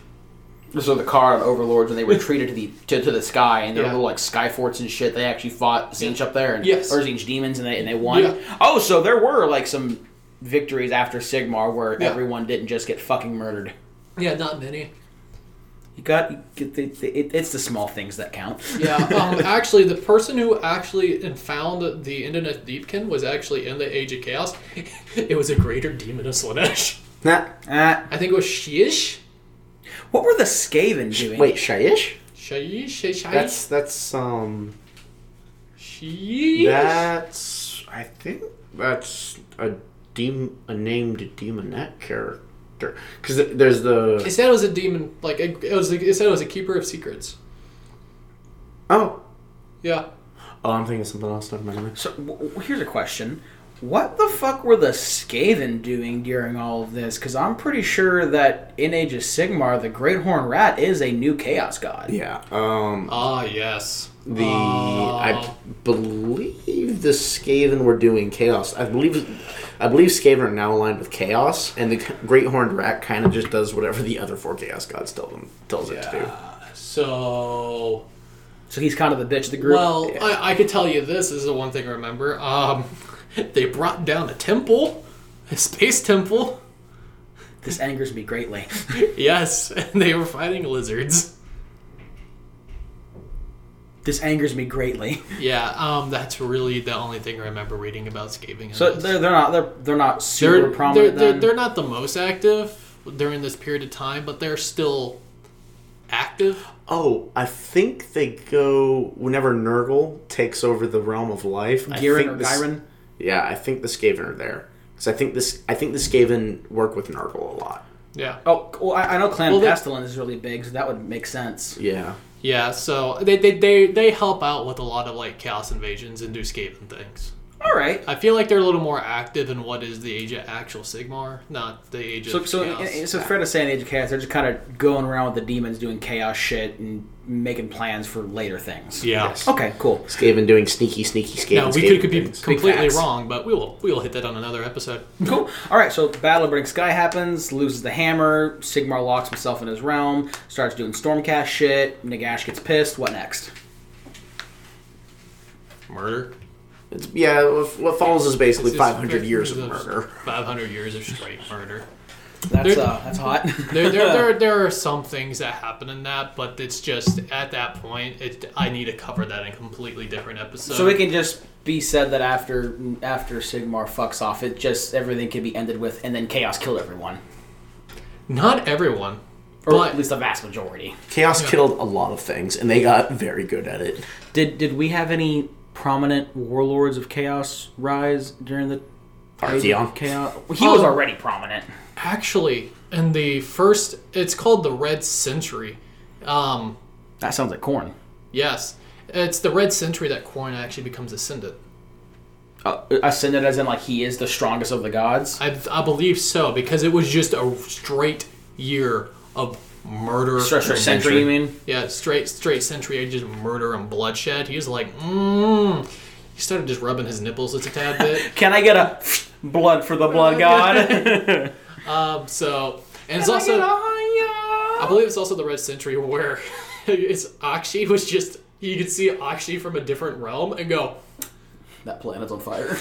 "That's on fire. I, I, I don't want to be over there." Oh man. Uh, that's horrible.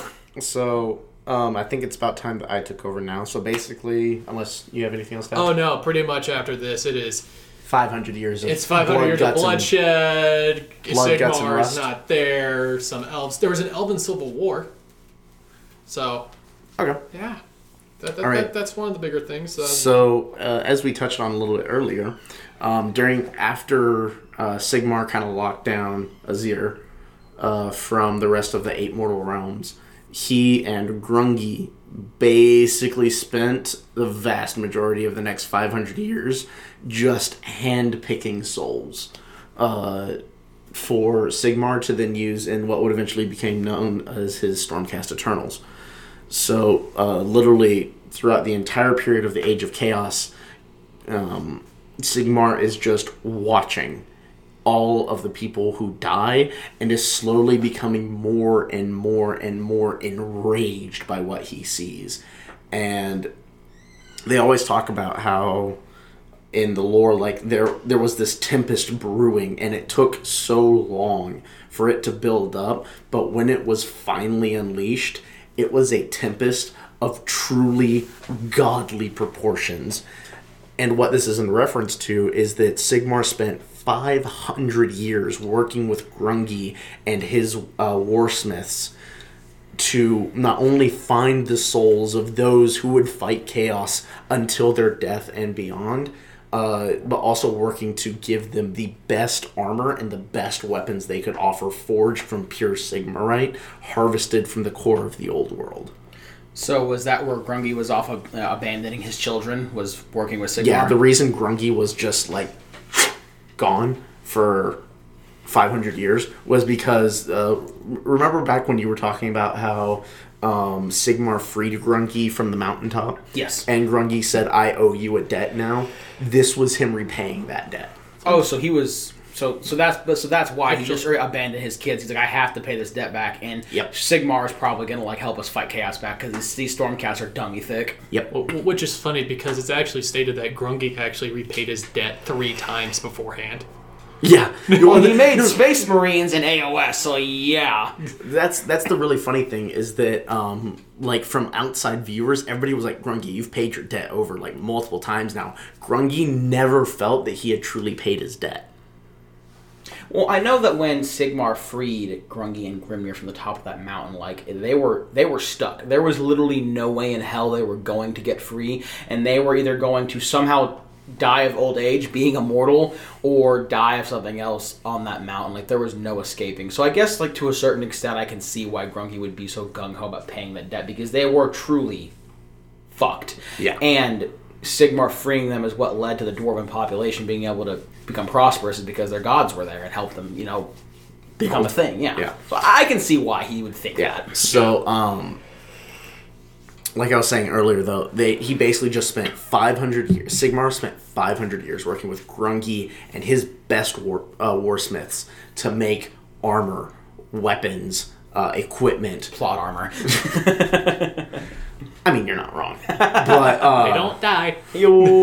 yeah, and f- and forging these souls that he took to be his champions, his wrath made manifest.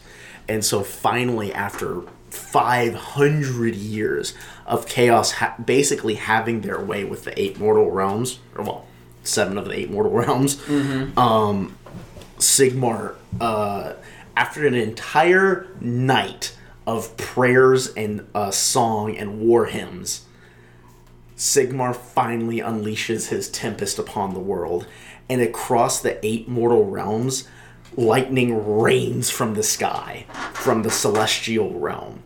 And out of the lightning walks these golden clad warriors, and for the first time, the forces of chaos knew fear. Why do I feel like Rocky Like a Hurricane should have been playing in the background when this happened? It's such a good story.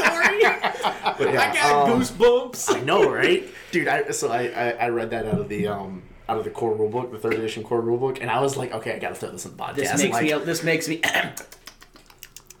moist. yeah, just a little bit.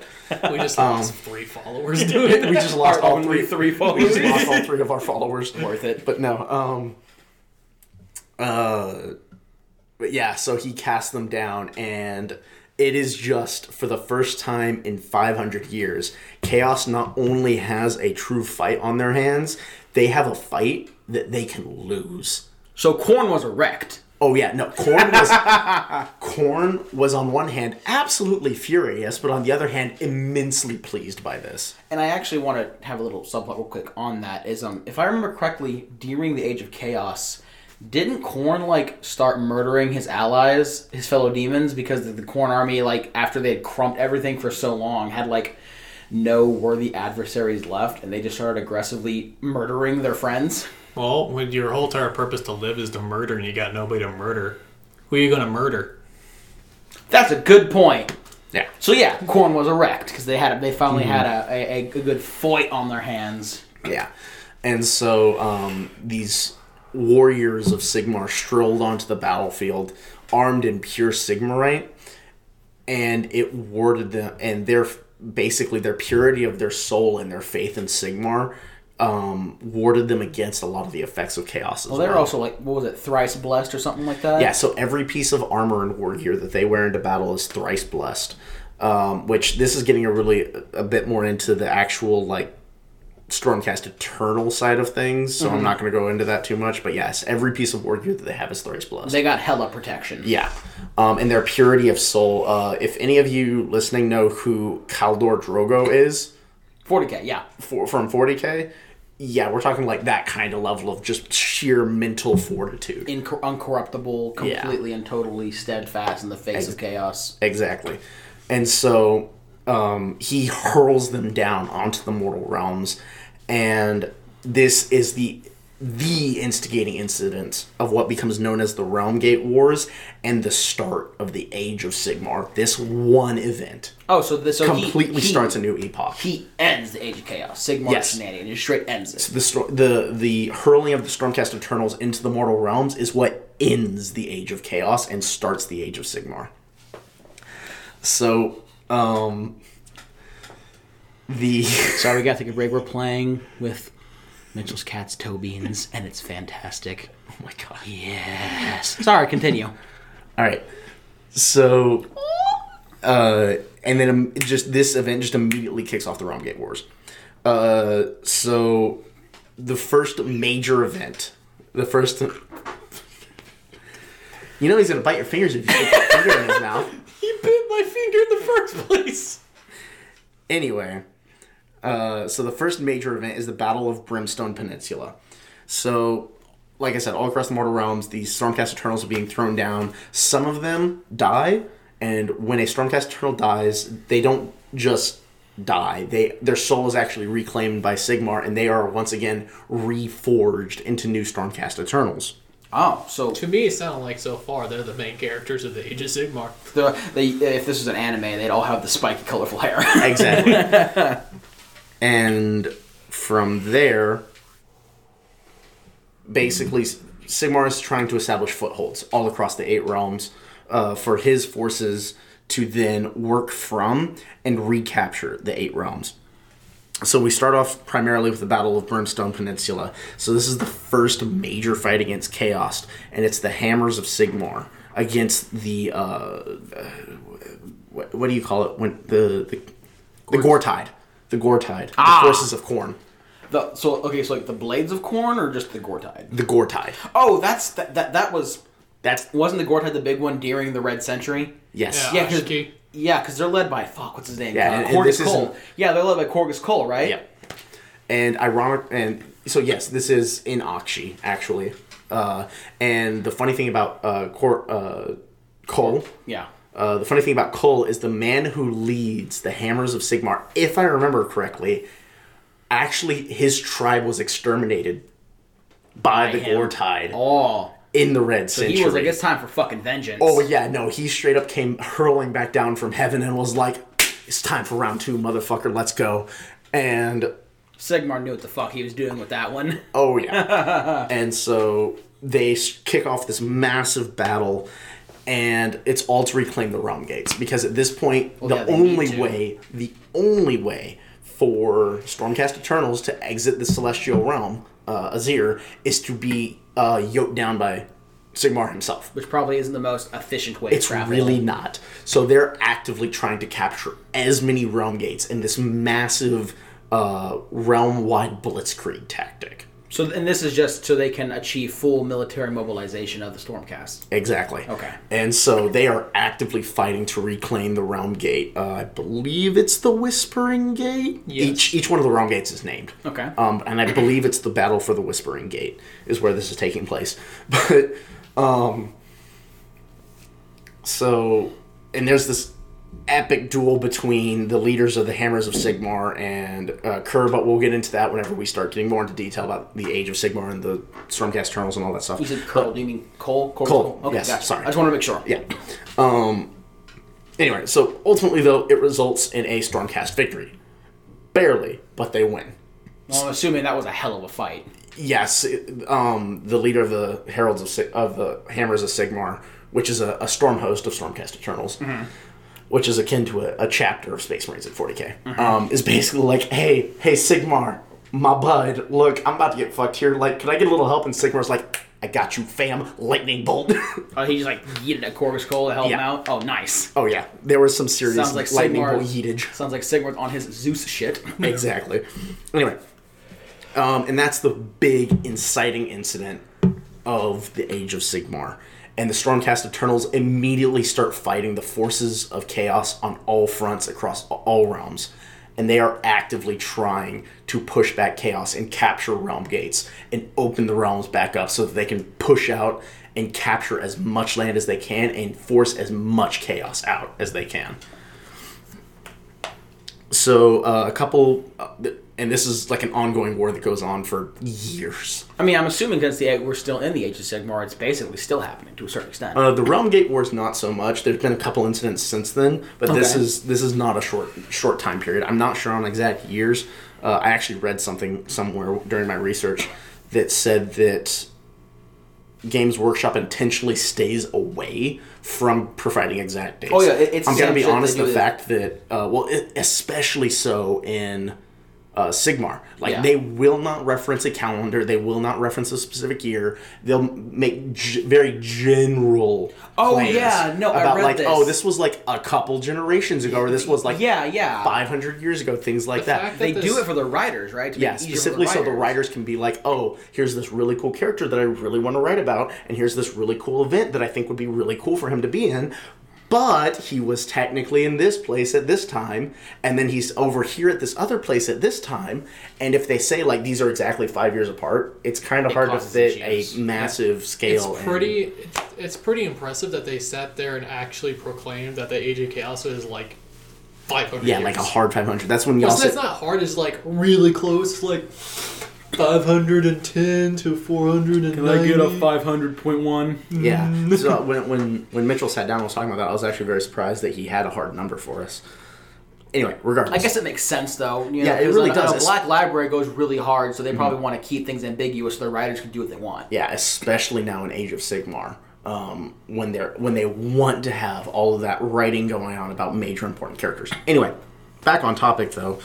Uh, the next big event that we come to though is the Battle of An Varrock, which is a battle uh, between the Stormcast Eternals and a, uh Sorcerer Lord of Tzeentch.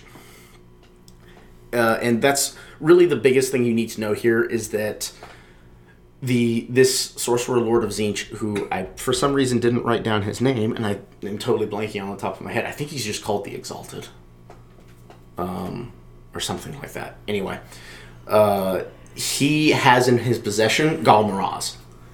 Oh it- shit, he has yeah, the hammer. Yeah, he has the hammer. He is in the uh, realm of the realm of metal, and there is a storm host of Stormcast Eternals who I forget why they were there, but they had they didn't know he was actually there.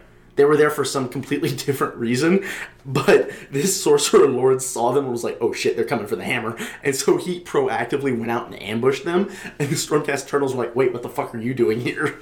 And so they fought him all the way back to the Exalted Tower, uh, where they were holding his hammer.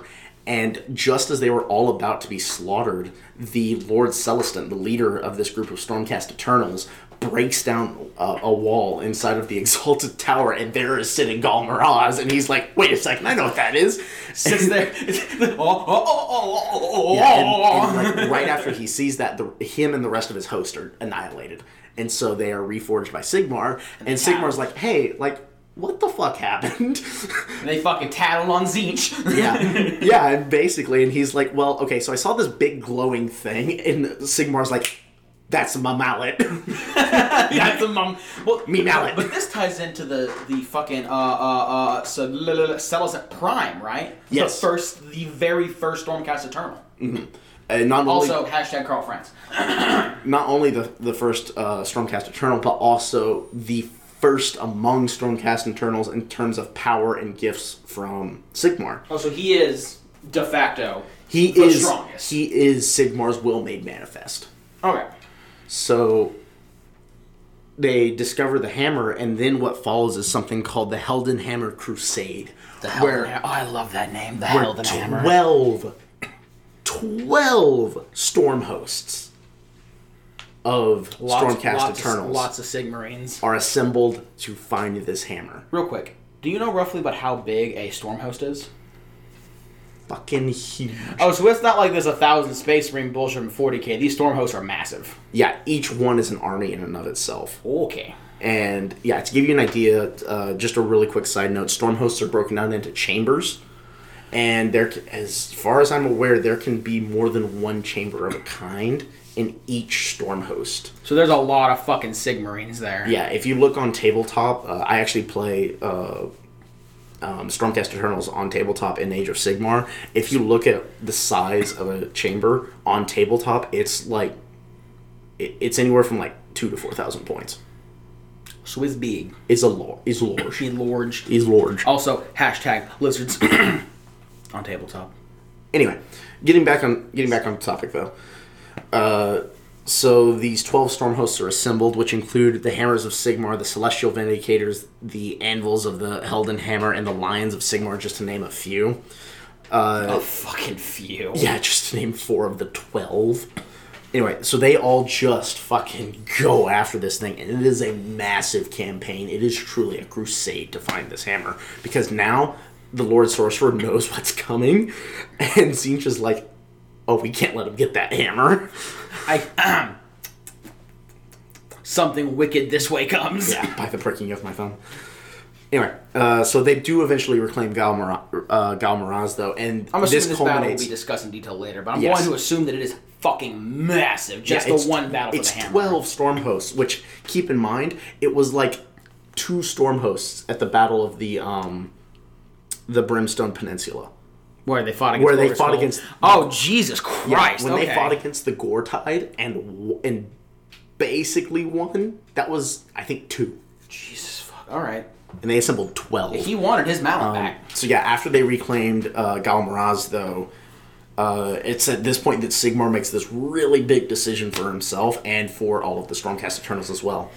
Uh, so he decides basically to stop being a frontline unit. So the biggest reason why they kind of Sigmar kind of lost in the Age of Chaos was because he personally went and fought every battle he could. He wasn't guiding from the rear. He wasn't planning and strategizing. He was actively fighting on the front lines, and he makes the decision to give Ghal Maraz to his celest to his Celestant Prime. Well, he needed to because the prime would wake up, right? Well, yes, but the bigger there is more implications behind it than just the Celestial Prime woke up. Uh, Sigmar makes the decision that he needs to guide and he needs to strategize and he needs to become a leader and a general, not just a warrior of renown. Right. And so Ghal Maraz, even though it is the symbol of his divine power, he gives it to his celestial prime because he said he he says that you know this is a weapon and weapons are meant to be wielded. So he gives it to his celestial prime, and his celestial prime had been reforged but had not woken up yet. But upon receiving Ghal Maraz, wakes up, and he is now um, Sigmar's will made manifest. This is who Sigmar sends when a, a s- entire storm host would not be enough. Is one single figure. Oh, I don't know if y'all heard that. That was my hip popping. I heard that. Oh, that was gnarly. Chaos Gods hear us talking shit. Here know, come the right? body. Here come the body pains. Anyway, so after that, what follows is the War of Life. So in the War of Life, uh, the so now a- after the after the realm gates have started to come under control and they're starting to and the Etern- and the Stormcast are starting to control realm gates, they decide that it is time to rebuild the Pantheon of Order. So the uh, Stormcast Eternals at Sigmar's behest go out and start looking for the old gods of order. So Nagash, Alarielle, all of them. Tyrion, Teclis, yada yada yada. Exactly. Yeah. So the first one they go to, the first big one that they go to, because they send representatives to a few different ones, they just don't hear anything back. But one that they actually go and seek out is Alarielle in the realm of life. And Mitchell, your Hollow Knight boys, this is them. Saving my thick lady girl. Exactly. Nurgle's just sitting there chilling, washing his pits in the pool of sacred tears, and then suddenly, Suddenly, a wild Hollow Knight appears. anyway, uh, so they go to. They're trying to reclaim the realm gates of the uh, realm of Ghyran from Nurgle, while also contacting Lariel to rebuild to start rebuilding the Pantheon. Large battle ensues. Nurgle and them fight. Nurgle kind of starts crumping. Nurgle then really starts crumping. Then Nurgle sends in his champion. Uh, the champion's name is, if I can find it, Question. Torglug. Nurgle crumping or Nurgle getting crumped? Nurgle crumping. Oh. Yeah, Nurgle's kind of kicking their shit. yeah, I think I remember this. Like they they go in to find Alarielle, and then they do, and Nurgle's like, "Thanks for showing me the way, you dumb bitch." Yeah, no, and Nurgle that's just starts exactly fucking annihilating everything. Yeah. and the Stormcast are like, "Father, I require aid. Brother, I am pinned here." Yeah. So that's actually more or less exactly what happens is that they, they meet with the Lady of Vines to wake up Alarielle, and Alarielle's like, fuck all you bitches, I'm a depressive bitch, and I ain't waking up for shit. What is it called? Like her season was winter. Basically, she was just alone, Yeah. cold, and depressed. Exactly. And they finally get there, and the Hallowed Knights are taken to see Alarielle by the Lady of Vines. And Alarielle is like, oh, all of you can fuck off. And then Nurgle's like, thanks for showing, showing me the way, buds. Shows up, and Alarielle's like, fuck, this is not good. Um, and like, I, I didn't read exactly what it was, but she basically turns herself into a seed to, to be to be planted and grow again. Uh, gives herself to the to the Lady of Vines, and the Lady of Vines basically takes all the remaining um, Hallowed Knights and Sylvaneth and are like, "We're gonna yeet now." Who, was the champion you said that was pursuing them? Uh, Torglug, Torglug. one of the seven greatest champions of Nurgle. That's a name that sounds hot. Yeah. Oh yeah. Tor- Torglug. So Glug, glug, glug, They- in the tub. So they're they're they are now facing one of the hordes of Nurgle with Torglug at the head, and they are down to less than hundred men strong total. Oh, so bad things are happening. Bad things are happening. And remember how I said Sigmar likes to send in the Celestial Prime when not even a Storm host would do? Mm-hmm. Yeah, he eats the Celestial Prime down, and the Celestial Prime is like, "Be gone, thought," and just like one digs Torglug. And once again, strongest Stormcast alive. Yes. Okay, yeah. And this, and the reason this is important because this is the Ooh, dawn. ooh, yeah, of the, yeah, yeah. Yeah, this is the dawn of the redeemed. Ah, I love this. So the Celestial Prime kills Torglug, and as he is dying and his soul is dispersing back into the Chaos realms, Sigmar looks down upon him and is like, "Wait a minute, tiny That's a- tiny itty bitty little bit otter I see there. Yoink, that's mine." there's like one percent of his soul that's not that's pure.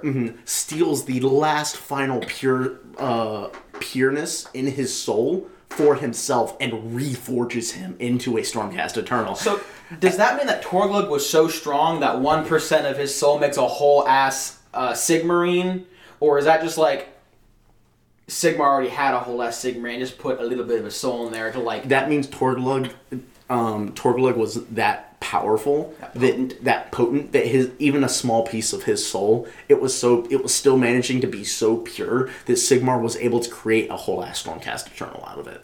nice. Anyway, I'm assuming this pissed off the Chaos Gods. oh, the Chaos Gods saw this and they were like, uh, no, this is not acceptable. Under no conditions is this all right. Um, but yeah, so they that eventually happened. Uh, I'm not exactly sure what happened afterwards. Uh, I think they go to uh, Azyr, and Sigmar's kind of like, yeah, we'll shelter you for now, but I need to do a little more research on that. Anyway, the the big thing that comes out is that out of that is that they find Alarielle and they discover that even the champions of of Can the, of chaos can potentially be redeemed, and that's actually the brotherhood that um, follows after Torglug, which he gets renamed after he's. Uh, I, I think he's called like reformed. Torglug the Redeemed. I thought. Yeah, it, but his name change. It's like Tornus. Oh, okay. Instead of Torglug, it's like Tornus, the redeemed. Take the glug out of it. yeah, yeah, kind of. Uh, but he actually ends up forming a brotherhood known as the Redeemed, and it's all just other souls that have been reclaimed from chaos. so are, now are the Redeemed like stronger than normal Stormcast? Uh, Because they're they- not they're chaos champions. stronger, but they are they are exceptionally potent of will. Okay. how I'm gonna Uh, If put they're it. in a brotherhood, what storm host are they in? Um, I think they're I think they're separated. I don't. Either they're separated out and they just hold themselves together um, because of their shared background, or they're not part of the Stormhost. I'm not entirely sure. Maybe That's something I'll have to more look like a into. small. I'm assuming that this type of shit doesn't happen super often. Yeah, So they're I- probably a small like special forces almost type thing. Uh, not necessarily special forces, but I think I think they really are just more like a small brotherhood that kind of does their own thing at Sigmar's behest. Okay. Okay. I th- so I think these are kind of like almost like Sigmar's chosen champions to a certain extent. Right. Uh, but I need to do some, a little more research on that. Uh, the other big thing that happens is that uh, one of the Celestiant lords of this group ends up. So the, the big reason they were trying to reclaim the realm gates in this realm was because they all led directly to Nurgle's garden in the realm of chaos. And as a distraction, in order to try and make sure that they could win the day, one of the Lord Celestants wanders into the the garden of Nurgle. Oh God. Yeah, he just walks in there and then is like, come get me, bitches, and draws off one of the greater demons of Nurgle and just 1v1s them inside of Nurgle's garden and walks out alive. Okay, like walks out alive because he won, or walks out alive because he ran. walks out alive because he won. Jesus Christ. Okay. Oh, yeah. Homeboy went hard. I forget his name. Um, anyway, but after that, a couple more uh, events happen. There's the Battle of Bloodkeep, which is where the Fyreslayers and the Stormcast uh, fight side by side to try to try and take the brass chain. And the brass chain is the only chain that can hold back uh, Skarbrand. So basically, they, they Big Daddy can Rage, bind him. Big Daddy Rage Papa Greater Demon Skarbrand. Yes, it's the only chain in existence that can bind him. They ultimately end up failing, but it forges a strong bond between the Stormcast and the Fyreslayers. which is good. Yeah. Uh, then there's the Third War of the Dead, which is where Archaon um, and Nagash have a fighting a dick fighting contest because Archaon is like, oh, Nagash is getting stronger off of all the death and destruction. That's not good. Tries to fight Nagash, and Nagash aggressively crumps him. Oh, Nagash ain't having none of this shit. Yeah, I'm but- assuming Nagash is also operating off of pure rage at that point as well. Yeah, he comes out of the underworld, and Archaon's sitting there like, I'm trying to invade the underworld, and, and Nagash is like, no, this is not acceptable. Nothing about this is, is, is something that's yeah, actually it becomes it becomes um, the battle that they fight becomes renowned as the slaughter of the Starlight Gate or something like that because Nagash just aggressively murders everyone. Uh, but in, in another part of uh, Shyish, uh, one of his uh, Mort Mort Mortats More, more, More, more tarks, more tarks, more Mortarchs. tarks. Thank you. One of his Mortarchs, uh, Neferata, is being overtaken by the armies of Archaon, and the Stormcast actually show up there and actively help them to try and get back in Nagash's good graces. Does- It, it doesn't work, but Fuck. like, yeah. Anyway, uh, then there's a couple other events: the War for Klaxis, the retaking of the Manticore Realm Gates, uh, the Battle at Mount Kronos, which is a big event because that's where Archaon binds a fallen Keeper of Secrets to him and becomes basically his personal oracle. So Archaon gains gains the foresight of a Keeper of Secrets, or sorry, not a Keeper of Secrets, the Lord of Change. Yeah. Jesus Christ. Archaon of the plot armor. And the reason this is big is because after that, Dracothion opens up what's known as the Extremis Chamber. And this is a new chamber available to Stormcast Eternals where they will bind the children of Dracothion. And that's where you see the, uh, the Stormcast Eternals writing Star Dragons and things like that, is because of this event. Dracothion personally Okay, stepped in so and was what's like, the- My children will now help What's you. the difference between the dragons and the Draconith that we just saw released like two days ago? Uh, no, those are dragons. Star Drakes. They are Drakes. Oh, they're okay. They're not dragons. They're drakes. Because they, because I'm pretty, because they said like drag. Those are, like the last two dragons alive. So I was like, wait a minute, that doesn't make sense. So they're writing drakes. Yeah, Big, yeah. sm- lesser Yeah. dragons essentially. Yeah, Cool. you're right. Gotcha. You're I want. I just. I, I just wanted to make sure that was And that- clear. Dragons. Dragons for all intents and purposes, but Mm-hmm. Draconith. Yeah, got. Yeah. Yeah, so the, the, the big thing about that is that uh, Dracothion has a bunch of different children, and they're The all Dra- kind of generally referred to as like Dracolith. But the Draconith are like the strongest and most powerful. uh, the Star Drakes are actually the most powerful. Um, only a few ride them. okay. The biggest reason is because the children of Dracothion are sentient in and of themselves, Mm-hmm. and so to a certain extent they choose their rider. Okay. You, you have to prove yourself worthy of it. Okay. Um, then there's the uh, God Beast's Enslavement by uh, Archaon. I think that's right. Uh, Wars of the Flame Worlds. Uh, and eventually, the Realm Gate Wars culminates in the, in the fight for the eight points. So after the all points were taken, They, oh yeah, they got renamed the eight points, right? Oh yeah, Chaos renames eight them. pointed scar. Haha, yeah. yeah, Oh, eight realms, eight pointed that. Um, well, no, you you did. Um, You didn't say of. it was called the eight points, but you talked about the all the all points being lost to chaos. Yeah. But yeah, when that happened, they got renamed to eight points, Mm-hmm. and this was like the culmination of the Realm Gate Wars because they needed to take this back to establish like a foothold. they needed to either take it back or shut sh- it down. Yeah, blow and so what they up. what they ultimately did is they sh- they kind of shut it down by sealing the gates, the all gates that led to uh, Aqshy and Ghyran. So the realm of life and the realm of fire, they sealed them off from uh, the all from the eight points, from the all points. So chaos can now no longer evade through that. But they can invade the other one, so isn't that still considered like a foothold? or are those two realms just the more Um, important ones? You have to. You, one thing that you have to remember is that the realm gates, Stormcast Eternals, are actively fighting to control them. Ah, yeah, yeah, yeah, yeah. Gotcha, gotcha, gotcha, gotcha. gotcha. Yeah. That's why sealing these all gates was really important. But they ended up sealing them. So now three of the three of the eight gates have now been sealed by Stormcast Eternals. And so now it's preventing chaos from like basically having Sweeping unending through. hordes sl- sweeping into these realms. Uh, then came the time of tribulations. So the time of tribulations is a series of events that basically leads up to, you know, Big Poppy Bone Daddy trying to do Big Poppy Bone Daddy things and blow up the world. Ah, necroquakes. Yes. So Nagash, since the age of myth, has been trying to enhance his power and wipe out all life in the eight realms. As such, Nagash does do. Mm-hmm. So the time of tribulations is Nagash finally completing all of his plans leading up to this. And he activates a ritual that's going to allow him to suck up a truly massive amount of death magic and then basically wipe out all life across the eight realms. Unfortunately, the Skaven took issue with that. Ah, the rat, the the rat men rear their ugly heads. Yeah, so the Skaven fucked it up as usual, and basically what it was is they snuck in. So there was this black pyramid being built by Nagash. That was like the focal Nagash, point, right? Yeah, Nagash activates the ritual, and the Skaven sneak inside and basically look at all the look at these crystals that the um, magic is being channeled through, and they're like, "Ooh, that looks pretty. We're gonna take that." and just their mere presence, being corrupted creatures of chaos, fucks up the ritual and the ritual goes horrendously wrong.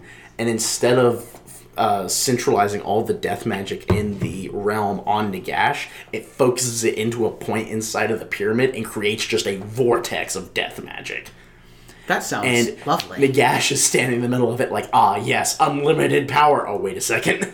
Maybe too unlimited. yeah, no, he literally sucks up as much as he can and then has to yeet for fear of, for, fear Oh. of basically blowing himself up. Like permadeath? Because Nagash has died before and come back. They imply that this one would have been pretty serious. Oof. Alrighty then. So he yeets, and then the entire thing explodes. And the shock waves from this explosion echo across all of the eight realms. And it raises trillions from the dead. And it is just a unending war. It is a tide of death coming for people. And this event is known as the Necroquake. So the Necroquake ends up leading to the Shyish Nadir, which is that vortex I spoke of. Well, the, And- the Necroquake is also the birth of the Nighthaunt as Correct. well. And also, didn't the Necroquake also really fuck up the Winds of Magic? Where like now using any spell, it is now amplified to truly uncontrollable proportions. It's and anyone not- who uses magic, it just goes wildly out of control. a little bit. I'm getting to that in a second. They actually have they actually make reference to that. Alright. But yes, having um, because of the Necroquake, the nat- the very nature of magic across the eight realms changes. That sounds serious. So this is known as the Arcanum Optimar. So in the Arcanum Optimar, uh, magic is drastically easier to use. Sh- um, charlatans, people who could like just barely make tiny little effects happen, suddenly they can cast magic. Not high magic, but suddenly they can like truly cast magic and things like that. It becomes much easier to re- use. Wizards of the realms that they are inhabiting can suddenly instinctively use magic of the realm. Oh. Yeah. And then because of the just truly massive amounts of magic that is uh, out in the mortal realms now, you see the awakening of these things called endless spells, which are spells that almost operate as if they have a mind of their own. and they just Oh. roam across the mortal realms. Yeah, uh, So that'd several be like the- I cast Firestorm and it just goes forever and ever and ever and ever. yeah. Oh. Yeah, there was there was a guy who cast a fire spell trying to destroy uh, a uh, a um, a castle. He cast it, and the spell took a mind of its own and actually turned on him and destroyed him. And now it is just wandering across the mortal realms. No, that sounds horrible. Oh yeah, it's fantastic. Actually, one of the major magic associations in the mortal realms, one, it's a human one, actually has like bounty hunters that go out and actively hunt down these mortal spell or these uh, endless spells to try and capture them and study them. That's kind of cool. Yeah, no, it is pretty That's cool. pretty fucking cool. I just remember Steve Irwin, but with like a Harry Potter one. I mean, you're not wrong. Anyway, um, so yeah, this is this is so not only is this a very dangerous time for wizards because potentially their new spells could go haywire and like just go out of control. It's also a time of great study and knowledge gathering. So they, um, there's a couple different schools that are actively hunting down endless spells just to study them. Uh, and then the big thing that follows because of that is the Soul Wars, and that's this is going to be the wrapping up of our timeline right now. But the Soul Wars is when Nagash reemerges uh, after the Necroquake and basically decides that he has pumped himself so full of death magic that nobody can stop him. Drugs. Drugs. And yes, so because of the Necroquake, you saw the rise of the Night Haunts. So Nagash now leads his legions of Night Haunts in war against the living. Oh, so he's so he is also kind of like an enemy now. There's no like tentative truce or or a, or a, a pact to ignore each other. He is actively waging war on everything alive. Yeah, no, he now actively believes that he is basically strong enough to tell Sigmar and all of Sigmar's allies allies that they can all go fuck themselves. I feel like this is gonna be a problem. Yeah, a little bit. So, it, and it, it comes from that stem of Nagash believes that he is owed all souls of the dead. So he is act he actively hates the deep kin, Sigmar. Oh man, I bet Sigmar making the Stormcaster was like hella pissed him off. Oh off. no, Yeah. it hella pisses him off. It pisses him off to the point that actually, whenever a um, Stormcast Eternal is dies and their soul is taken back to Azyr to be reforged, he steals as much of their souls as they can. So the Stormcast are actively in almost like an arms race against Nagash to figure out how to prevent their souls from being stolen. Because every time they are reforged, they lose a piece of their soul to Nagash. and like because they start becoming like like have less human emotion, less personality, and more like vicious, and very much like, oh yes, you are doing bad things by stealing bread. Time to stab you in the throat with my spear. Yeah, I don't know if it's ever if it's gotten that bad yet, but yes, that Yeah, it's the an exaggeration, but Yes. that's kind of like yeah, that's yeah, that is the implication, which is bad. Uh, so another big event that happened because of the necroquake is that old sealed artifacts and relics were suddenly infused with magic again and so you saw this awakening of old ancient relics including certain sealed tombs Oh fuck. kept in storm vaults. Oh, fuck. storm vaults are where Sigmar keeps the relics that he deems too dangerous to keep around, lying around, but he can't destroy. Oh triple fuck. Yeah. One of these things is the tomb of Orpheon Katakros. Do you know who that is? I don't. I think Mitchell does. Who is it? Pretty cool model. He's the leader of the Ossiarch Bone Reapers. Oh shit. I know who that is. So Nagash gets a ping. So uh, this Necroquake wakes up his tomb, and he's like, "Oh shit, what's that?" And then Nagash is like, "Oh shit, is that my boy?" Runs over there and lays siege in what's called the Siege of Sorrow to this city. I'm gonna forget which city it is now. And eventually breaks open the tomb and steals uh, uh, Katakros from the tomb and reinstates him as the leader of the Ossiarch Bone Reapers. And this guy just starts reaping across Shyish. Yes. He is he is Nagash's greatest enforcer and uh, most powerful general. The reason why he actually became a Mortarch because when he was fighting battles against Nagash, because he actually was against Nagash when he was personally living, he was such an amazing strategizer that he constantly fought back Nagash. And it wasn't until he died Um, that Nagash was actually started able to win. Oh, that's bad. Yeah. He, they, re- they really, we really didn't need Nagash having him. So, do you remember how we were talking about the battle for eight points and how the Stormcast Eternals like had to fight long and hard in order to reclaim two of the gates? Mm-hmm. Yeah, uh, Katakros does that with his Bone Reapers. He basically is given command of a legion of Night Haunts, and he's like, "Hey, Night Haunts, go go into eight points, see what's there." I would like They to get make- his. Oh, yeah. the- the- this- there's a distinction between Nihons and Bone Reapers. Bone Reapers Yes. are the creations of Nagash that he believes are the perfect beings. The, oh, here. But he does he does have command over both. now the Mortarchs are basically vampires. Yeah. Uh, Kind of. no. no. What are the What are the vampires? There are three Mortarchs. Uh-huh. There's Neferata. She's the first vampire. She's a Mortarch. Mannfred, right? Oh, four, four Mortarchs. Yeah, Mannfred's Um, Mortarch. Then there's Mannfred. Um, there's Arkhan. And then there's oh, Corios? Is his name? Orpheon Katakros. Katakros. So, so what what faction is the vampires then, or the vampires? Death. Everything that is in the order of death serves Nagash, Yes. including the vampires and the and the flesh eater courts. Oh, so flesh eater courts is where that's what, Those are like, the ghouls. Those are the more okay. Gotcha. Those are the ghouls, which I was reading up a little bit on them. Apparently, they all like. Uh, basically, what's happening is that like the king of each one of the courts is basically just having a ma- massive hallucination that he thinks that he is in fact like the king of a court, and that the food that he's eating is like the most delicious feast that has ever been presented before him. But yeah, he's just massively hallucinating the entire time. yeah, it's it's kind of terrifying. Yeah, it's a, it's a big reason why a lot of people believe that the Flesh Eater Courts are actually the Bretonnians.